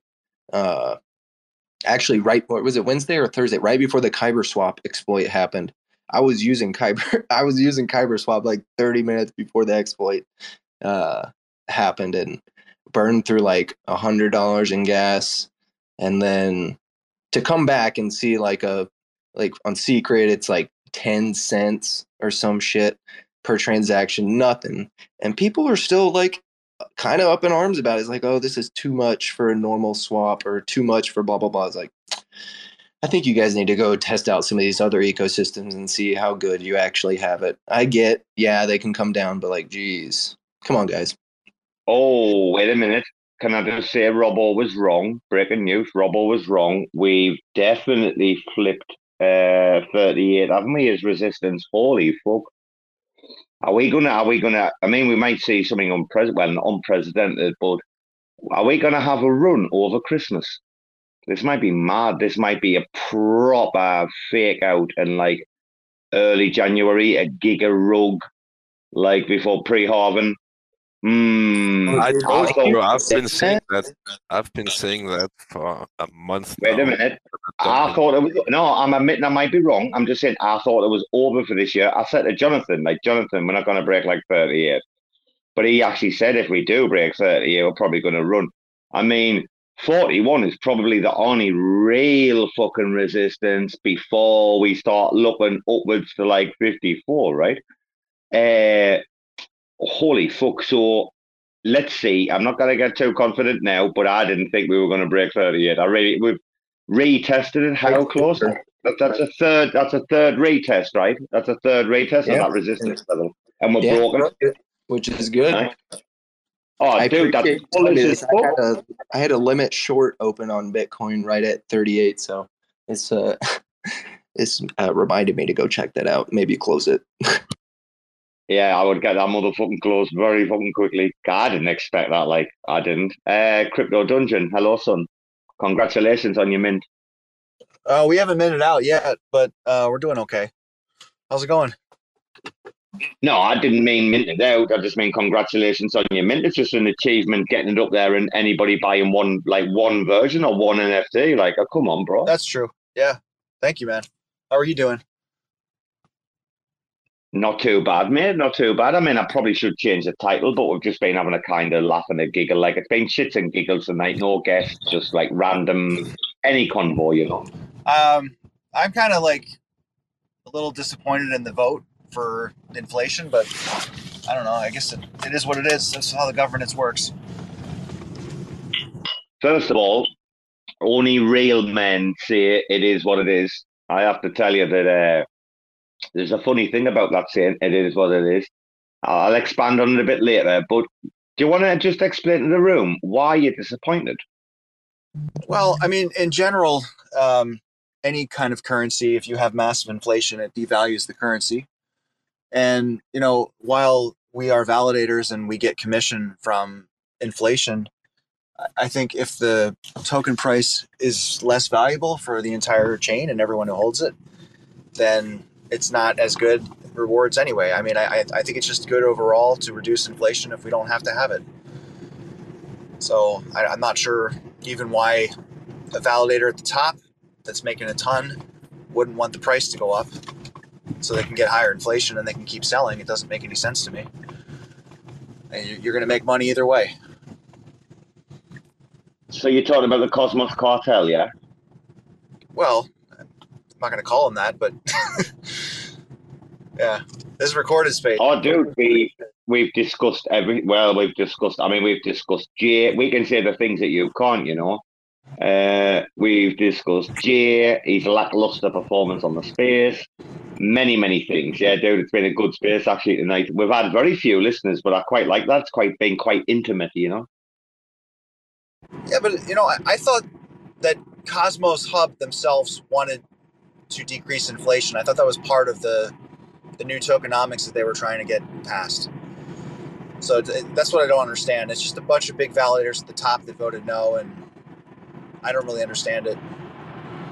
Well, you see, what you need to do is I've, I've already said this. Sorry, guys, for repeating this, but he, he's new to the room. And Pora Baru's here, the governance guy. I said this earlier. It's time after if this prop fails, which is probably going to, right? It's time to give up the ghost for the, all the people that have written the papers and backed this and blah blah blah. Ethan, Jackie, whoever. It's time to step away and put it in the hand of, in the hands of some independent experts at an accredited like university, you know, and really like say, okay, like, should there be any changes? First of all, uh, if there is, obviously do all the fucking relative like risk analysis, everything else, right? Cost benefit, whatever. And then if you decide that there should be a change, right, you've got to come to that decision first through a like investigative process, right? If you decide there should be or there needs to be, sorry, there needs to be a change, then you like, you know, turn it over to people that, like I say, are independent. Like all these people have got too much skin in the game. They've got too much of their own interests, you know. Like Ethan's making sure that his company's going to. Ethan doesn't want his gravy train to stop, does he? That's fucking quite obvious. I mean, come on, who, who would? It's the biggest milking cow in fucking crypto history for these fuckers, man, at the top. Like they're able to milk this shit all fucking day long. And when you look at the tokenomics, you know, where does it end? Infinity and beyond, isn't it? So, like, do we all agree that something has to probably give? Yeah. Is this a solution? Well, the community obviously thinks not. Like, we need to take it out of the hands of the people that have failed and put it into fresh, new fucking hands and eyes and ears and say, right, objectively, like, you can be objective. I these can't. After two failed props, you're not gonna have any sign of fucking objectivity, are you? Impossible. You can't be rejected twice. Oh, you're gonna fucking hate the community. I mean, come on.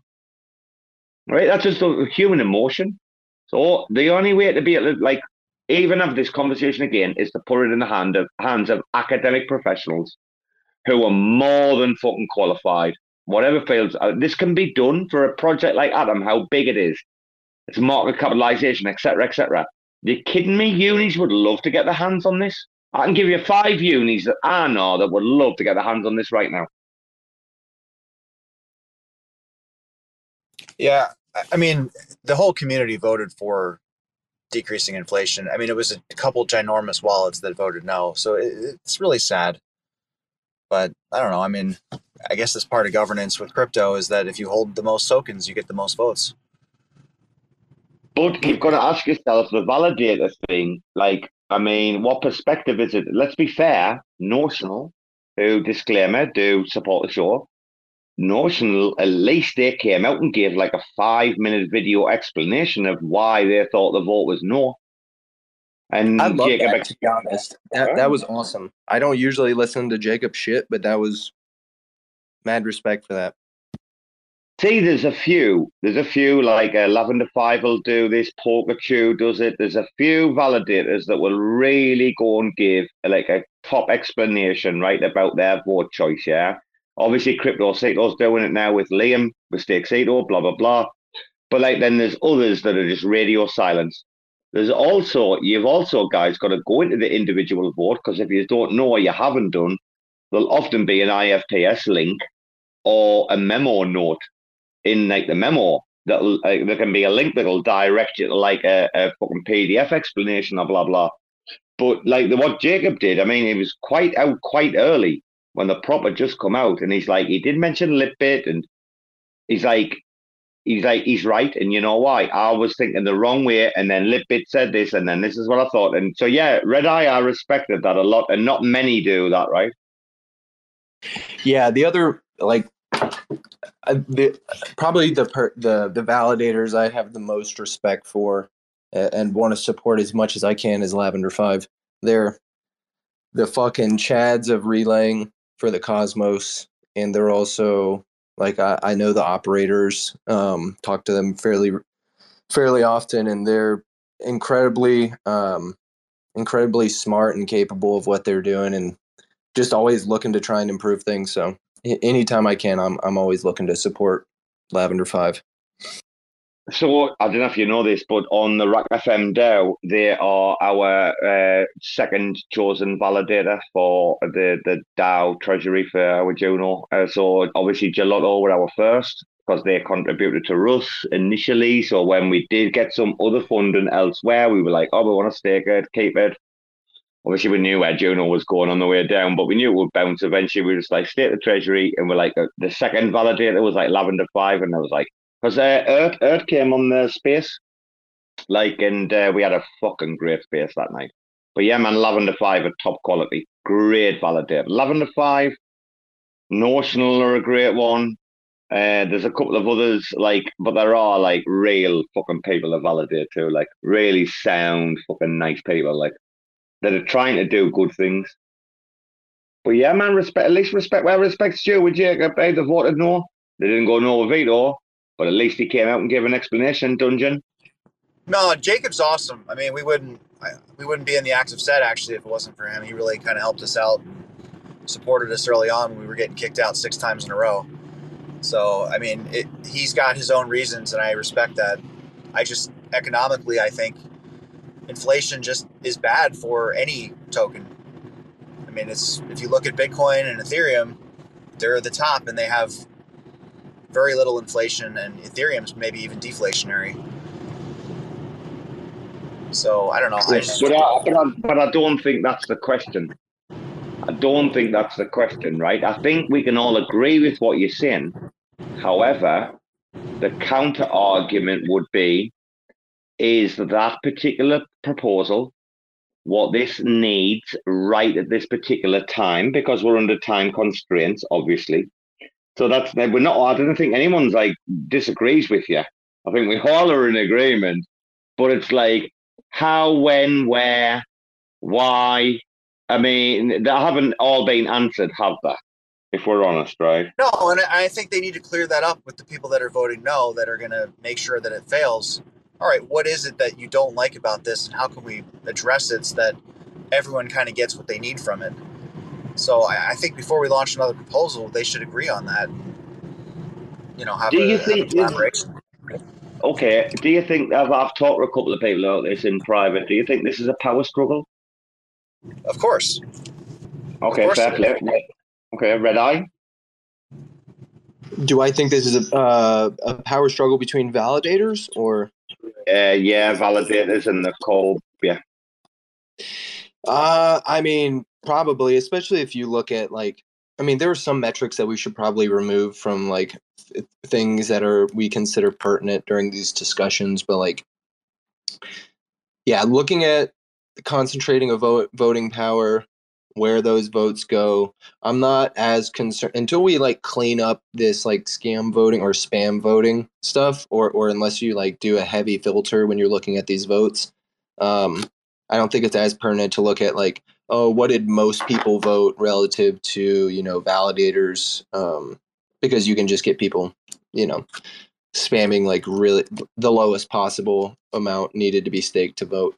Um, but yeah, I, I liked what Crypto Dungeon was saying, like uh, like the the negativity involved with inflation, and it makes me think about like why do why do governments, uh, you know, why does sovereign currency supply inflate?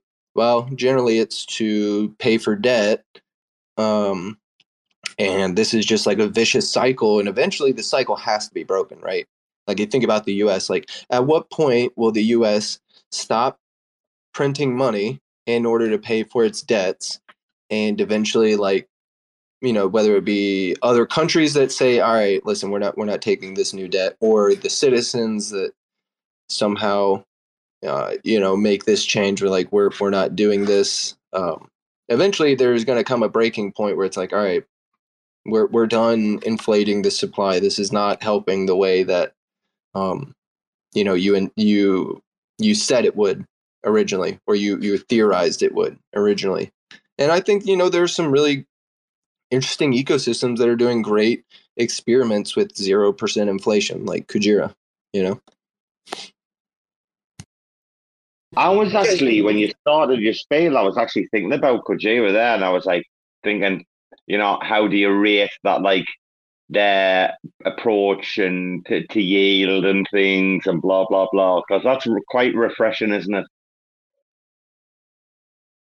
Yeah, the, the other the other point you brought up, Red Eye, is um, the spam votes. Absolutely true. But when you filter them out and you say, all right, 50 atoms, 100 atoms is the minimum, it's still heavily voted yes.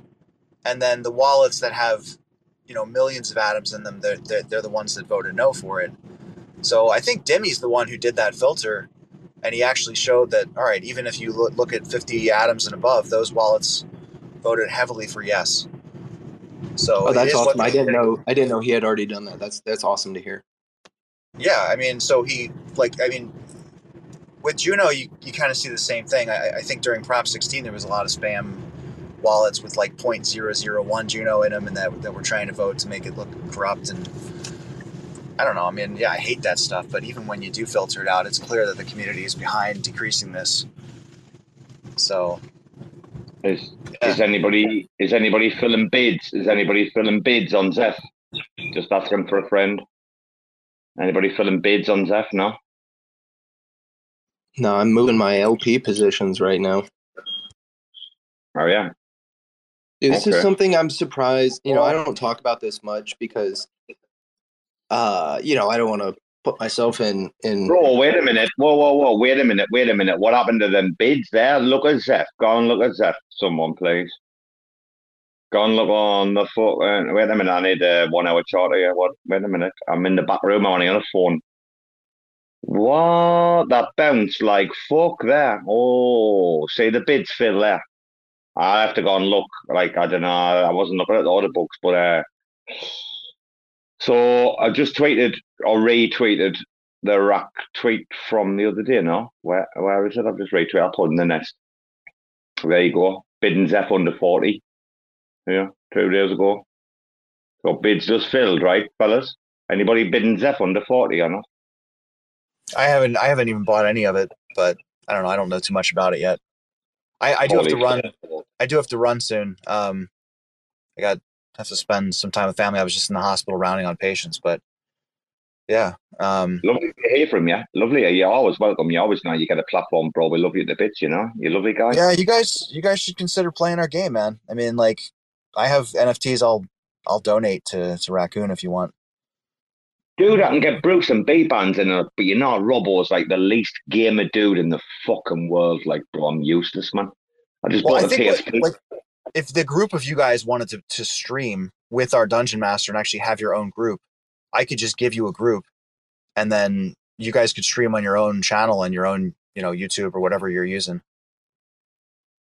I'll ask the crew, bro. I'll ask the crew because there are some gamers, like, there are some gamers in the group.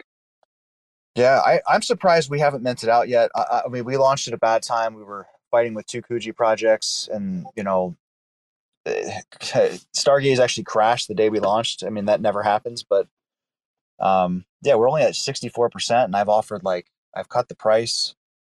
Um, I'm offering. Don't take it right now. personally. Do it. Don't take it personally because Oh, it's not. It's not personal. I just been there. surprised.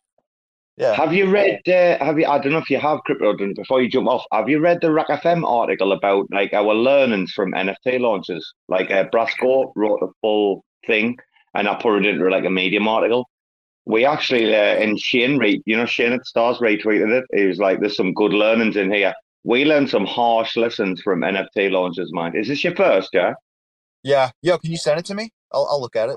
Yeah, yeah, we'll do, bro. But I tell you, I tell you what, just just look at this as like a learning curve. Honestly, NFTs are mad. There's oh, dude, I could talk to you about so much shit you wouldn't believe. Well, we don't. But, like- we don't. We don't need the proceeds at all. I mean, I'm donating all of the proceeds to the DAO anyway, so I, I'm not getting a dime from it. But the whole idea was that it was going to build our community and get more players interested in playing, and then we were going to launch our game now, which we- we're still going to do that probably within a week. But I, I just wanted to get more players involved and get more hype. But you've, yeah, you've got to have comparative metrics. I get where exactly where you're coming from, dude. And I, you know, I'm the same with the music, with distribution, blah blah. blah. you've got to look, you know, at like a comparative project, not the ones that like say minted out like the PFP ones. Like you've got to like look and say, right, okay, what other project is like us? That's what I did with the music. You've got to say what what other project is exactly like offering what we are. I, I probably think would like I don't know if anyone on Stargaze has actually they've got the same like value prop as what you have as an NFT, right? There's, I I don't think so. I don't. I don't know if you've got a comparative. No, I don't think anyone's doing what we're doing. I mean, basically, for twenty five dollars, a lifetime membership to a uh, to a a play to earn gaming platform forever, and you just need the NFT to play. In order to earn, you have to stake and have the NFT in play. But I mean, it's a pretty good deal. When you talk about utility, it's two hundred dollars per game for our dungeon master to play.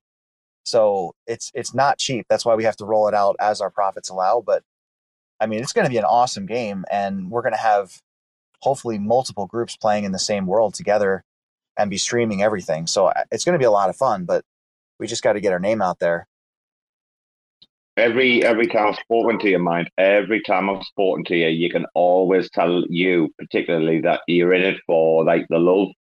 And like I listen to your Dungeon Master at the Cosmoverse, yeah. And like you can kind of tell it's not about money, profit, blah blah blah, but it's about like just you've got this thing. You're like you know gaming geeks yourselves. You're just like kids, like oh look what we're creating, blah blah blah. Like come along for the ride. Like dude, we all get that proper vibe from you. I think when we listen to you, anyone with any sense knows that you're just in this because you love this shit. That like your little hobby, right? I appreciate that. I really do. Yeah, Well, bro, I'm, glad, I'm I- glad I people have are seeing. You know, Yeah, we all have hobbies growing up as kids, right? We all dream of things and fairy tales and blah blah blah, right? Yeah. I mean, making making that happen, you, you have to have a purpose in your life, and I I think you know, I don't really need the money from it. The money's great. It's it's a tool that you can use for, to get happy, but building something with your friends that's fun and and really playing games with your friends and, and building a company together is it's awesome. That was the idea. Dude, can you remember those books when we were kids, right? I don't know, like I might be, I don't know before your time, but you used to get these books, right? And you used to like read the beginning, and then at the end of like the first like mini chapter, it will give you like a choice. And if you selected this choice, you went to page blah blah blah. You selected Choose this your choice, adventure. Yeah. bro, they were the great. Imagine like I like like had a a ton of those books. NFTs. Oh, ah. Imagine I I actually adapted this uh to because I love to invent shit for English classes. I actually do no shit invented this uh, or reinvented this uh, technique or whatever for English classes. I like nobody had done it, and I always think about what I can do, fresh, current, new. And so, like, I created this whole thing where they leave Thailand and they go on a foreign trip, and obviously, like, they can pick where they go. And then when they get there, like, they've got to make this choice about this and then this choice, blah, blah, blah. It took me fucking, dude, probably took me about 40 hours to create this, like, fucking thing. Like, and it was really good. Like, and it was, but it's exactly the same. You just bring people into this like world where they just get immersed. Like, I can do this in a language classroom. Never mind with like computer screens and graphics and stuff, right? I can do it with just like a PowerPoint. Yeah, I mean, it's a great idea. You guys should. I'll partner with you on it if you wanted to launch something like that. I mean, you'd have to be good at storytelling and make NFTs that you could choose which path you're going to take and somehow have a story uh, associated with it. I don't know how. Oh, dude, we've got many raccoon stories. We've got more raccoon stories than you can believe. Like, so like you, you might make a choice where you fuck up and you're out, and then you have to start again, right? Yeah, Oh, I love that shit. That's yeah. so My good. daughter loves those, and she's only seven. So I mean, they're awesome books, and that's basically what D and D is. I mean, you make a choice, but there's some luck involved too, and you know, you could roll the dice and do something really stupid and, and get lucky, and then somehow pull it off. But um, it's just like life. You, you you make choices. There's there's also chance involved, and hopefully things go well for you. But yeah, I mean, I'm really excited for for launching soon. Here, I just got to get one or two more players. So if you guys know anyone that wants to mint, um, they're twenty five hundred dollars, twenty five hundred stars, and we're going to give twenty five thousand stars to whoever mints the next ultra rare. And I think there's four left out of a hundred and uh, let me look here. Four left out of 142. So we're Do you- 64, do you want some- do you 64% want minted. done some free alpha. So, dude, I'm going to go and grab the Medium article for you. Uh, right. I'm going to give the people in the room quickly free alpha. Uh, Ambedo, and we all know how good he is. His next ambition is to like uh, learn how to do like uh, animation, and I am just so fucking excited, right? Because like he DM me and like we were talking about it, right? And I, he just said to me, he just said to me, "Well, um, I wonder what characters I've like drawn the much. I wonder like what I'm most familiar with. I'm wondering like what'll be the easiest to animate, like just question mark." And then I'm like sending the eyeballs thing, and I'm like, "Oh, oh, oh." We're not even like speaking to him at the minute, man. He's been quiet for like about three weeks. Nobody wants to DM him. We're like, leave the kid alone. Imagine RAC animations. I'm not shitting you. Imagine the smell. that will be the funniest. Yo, I gotta I gotta send you something. Someone just made fan art of um of our uh group that we play Dungeons and Dragons with. I want to just it's just the the party that we play with that we stream. Someone actually made us characters uh like a cartoon. I'm just linking it into Oh, the yeah. Animated, yeah? Probably animated, yeah? No, it's not animated, but they're like a cartoon version of us. So I'm the robot. I have a warforged uh, cleric, and then we have a wizard. We have this other thing that's called like a plague doctor, and then we have a paladin. So if you look at the the art there, that's so cool. Someone just made this for us. Nice. I did uh, DM you that uh, medium Okay, link about thanks, the launch learns. I mean, see, the thing is, we did fuck up. I'm going to be honest with you. When we did launch the wheelchair mafia, we did have some beef, and that did probably affect us. But we were also dropping Finn's song at the same time, like, and that wasn't a good idea, you know, being spread too thin. But we were very open and honest, and we published this article, and Shane like retweeted it, and he's like, "There's some good things to learn here." This is like RAC FM just being very heartfelt, you know, about what we did right and what we did wrong, you know. Yeah. Well, I, I appreciate you guys letting me come up and talk again, but um, I gotta gotta go and see my family here. But Oh, yeah, you Gucci, bro, you Gucci. Happy Thanksgiving, all the best to you, man. You Gucci, son. Come anytime. You get you get Mike every time you jump in the room, man. You, you're all right, son. Don't worry. Thanks, man. You're awesome. But uh, yeah, we'll hopefully get to play sometime soon. I'll see you later. I'll get the crew on that. We'll have to get the crew on that somehow. But take care, bro. All right. All right. doing? See you, man.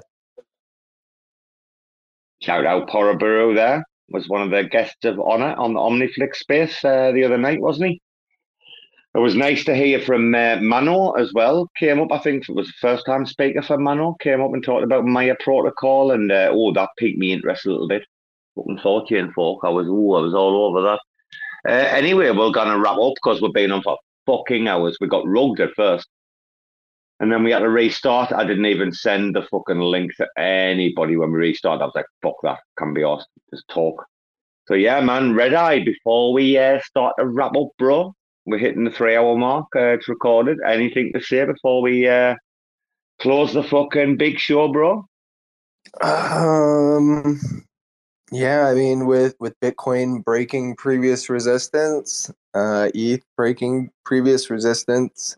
Uh, if you got any concentrated liquidity positions, make sure to manage those uh, properly because likelihood that an automated vault manager is not doing it for you super well. Uh, yeah, just hope everyone has a great day. If uh, yeah, yeah, it's gonna be a great day for me. Things are a little quiet right now, but uh, thanks for thanks for always doing these spaces, man. I always love being able to wake up and see people already active and getting to join the join these conversations in the morning. Great way to start start the day. Dude, it's a fucking mad time to be alive in crypto right now. I mean, I've been around for a while. I've had some really good times. Some like, but when you look at the tech, when you look at like Celestia, when you look at people like Shade, you look at Kujira, you look at these fucking chad builders, and I'm looking elsewhere on other places. And honest to God, I just see this strength of building. And it's like, ah, oh, okay, are these the teams that like survived the fucking bear market? Like IMX, man. Oh, I scooped some IMX up at the bottom. Uh, just to add to what you did say there, I will say if anyone's got any DYDX, just be uh, very, very careful about what you're doing there. Uh, play the game. Uh, a cash, Yeah, they big unlock coming, don't they? They a do, but they've clock. changed the rules, right? I mean, they changed the rules, obviously. Uh, so there isn't. Oh, I didn't know uh, that. What what was the change? well, no. So that right. So basically, there's no at the moment. There's no CEX that supports the DYDX chain, right? Yeah. Gotcha, gotcha. Okay. Like so, so basically, what they've done instead of having the token unlocks on the ERC20 side, they're unlocking them on the DYDX SDK side now, because that's what wasn't the original agreement. That's what was changed, but there's no support. So they're probably going to do the token unlocks while there's no support. So people are like, hmm, what the fuck? Okay, hmm, interesting. So how long before a CEX does put support for it? It's going to be the question, isn't it? Yeah. No. And in the meantime, I think there's only I don't know. I I think Osmosis has D, Osmosis has the DYDX token. I know Shade. Yeah, the ERC twenty. No, no, the ERC twenty. No, no, no, the ERC twenty. Right.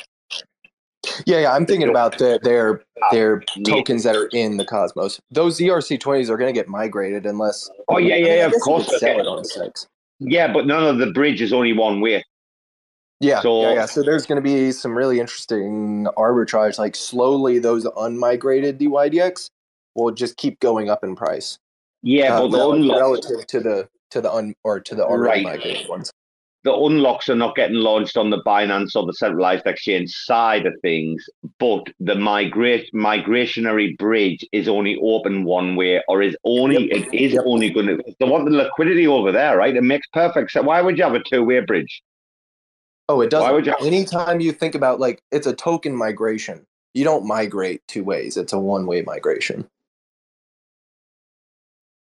Exactly, and the very fact that they're not going to do the unlocks on ERC20, which uh, under the initial terms and agreements, I mean, I don't know if DWEC, DYDX could get like, I'm not saying they would uh, like get sued or a lawsuit, but I mean, are they stepping into some form of like regulatory, like grave waters or what?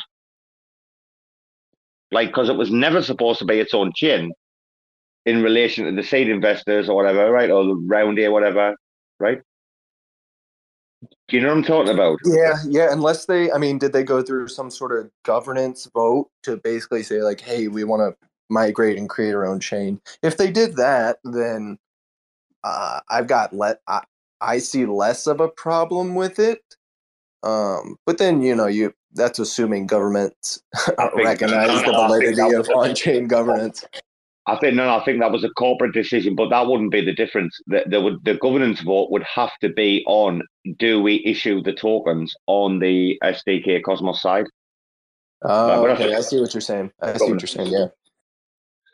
I have to look into it a little bit more. I uh, I only actually found out about a bit of this about fucking three days ago or something, and I was really busy at the time. I was like working, and I tried to like get mental notes and shit like that, but and then I tried to catch up on a weekend, which is like tomorrow. But yeah, bro, that was like a weird one. I was like, all right, okay, this is going to be interesting. But like, I've just got rid of me DYDX anyway. Like I say, I put a chunk into fucking IMX and it's been an absolute fucking beast. Still continues to be a beast and all. Holy fuck, my watch. Yeah, I, I rotated my DYDX into into Celestia, and uh, haven't regretted it since. Not bad, bro. Not bad. I was chilling like IMX at fucking what fucking silly money. Like I think it was fucking forty cents or something like that. There was a few coins, a few good coins, you know, like uh, Injective Protocol, Render. Like they were just there for the taking, man. There for the fucking taking. Like on this like run up. Some absolute beauts, man. Anyway, I'm gonna wrap it up. We've I've invited a few people. No one's come up. He's been enjoying. You're probably at work. I don't care whether you're in the theatre mine or you're nursing up your fucking Thanksgiving hangover. Whatever you're doing, we appreciate every fucking last little hair on you fucking heads, you motherfuckers, even if you're bald. Anyway, uh, we're gonna wrap it up. Thank you very much to Red Eye for being a very good fucking contributor as always to the ecosystem. And yeah, man, uh, RAC FM's going to continue to do what I fucking keep doing. We'll keep putting on these spaces, but I do want to say a big shout out because tonight does mark not like a milestone, but like a little mini milestone. Next week will be the milestone. It'll be the first like month we've put on like uh, five of five, you know. At the minute, we're 15 for 15. By that, what do I mean? From the beginning of November, Monday, Monday through to Friday, we put on like five shows. Uh, different times, yeah, because I like Omniflix and stuff like that. But we still put on five shows. We've done the business. We've hit the mark. 15 out of 15. We've got next week to fulfill our fulfillments, the Notional and uh, Jacob and the crew. We will be doing that. But yeah, if anyone's thankful or happy to be able to jump into RAC FM at any time during the week, blah, blah, blah, just listen to shit talking, whatever's going on, blah, blah, you know what that crack is over here this is what you're going to find. But yeah, I'm, I'm not going to say Notionals put us on, you know, every night, but they kind of have. That was the agreement, and we're fulfilling it, and I'm very proud of that. So we're going to be ending the show. All right, this has been your host, Robbo, the mayor of Rackville. And right about now, you're going to hear Finn on the recorded show, right, on the Spotify one, kicking in with these uh, beautiful fucking raps. Probably, I don't know, could be Plunder, could be fucking Little Nightmares. You never know Finn. But whatever happens, he'll be putting one of these fucking raps at the end of this show. And probably this is where I fucking shut the fuck up. So good night. God bless. Watch what you're doing. Take care of your loved ones. Right? Watch out for yourself, your mental health, your physical health. Come back anytime you like. All right, fellas, we love you. Mm. Motherfuckers screaming out loud, looking for mercy before they find themselves working a corner down in Jersey. What could be worse? Misrepresenting the first come, first serve mentality stuck in the burbs. I'll be numbing up first before discovering what works, and we'll see what other kinds of trash is under the dirt. We rape and plunder the earth, sit and wonder about the worth and play, ring around the rosy while the thunder is served. Motherfuckers walking around here looking faceless, trying to make a living selling friendship bracelets. Dead ends dragging out the max amount of payments. Red down days, got 'em acting all bankless. Yo, fam, what? Check these tokenomics. They probing this bear, flexing broken honest. I had to lay my soul down. I'm just roasting nadas, and then to end a long day, 11 bowls of chronic. Never known to politic, I was born to frolic. It's been my policy to pollinate all over the plot. We got a lot of apologists jumping in at the top. We like to measure their velocity before they hit rock bottom over impossible loss. It's all moss, and I'm liking the odds. Fondue in the morning, forming mycological bonds. Flick the cap, yo, the road is highly involved. Flip a coin, diary evolve. Motherfuckers screaming out loud, looking for mercy before they find themselves working a corner down in Jersey. What could be worse? Misrepresenting the first come, first serve mentality stuck in the burbs. I'll be numbing up first before discovering what works, and we'll see what other kinds of treasures under the dirt. We rape and plunder the earth, sit and wonder about the worth and play. Ring around the rosy while the thunder is served. Trying to figure out the max amount of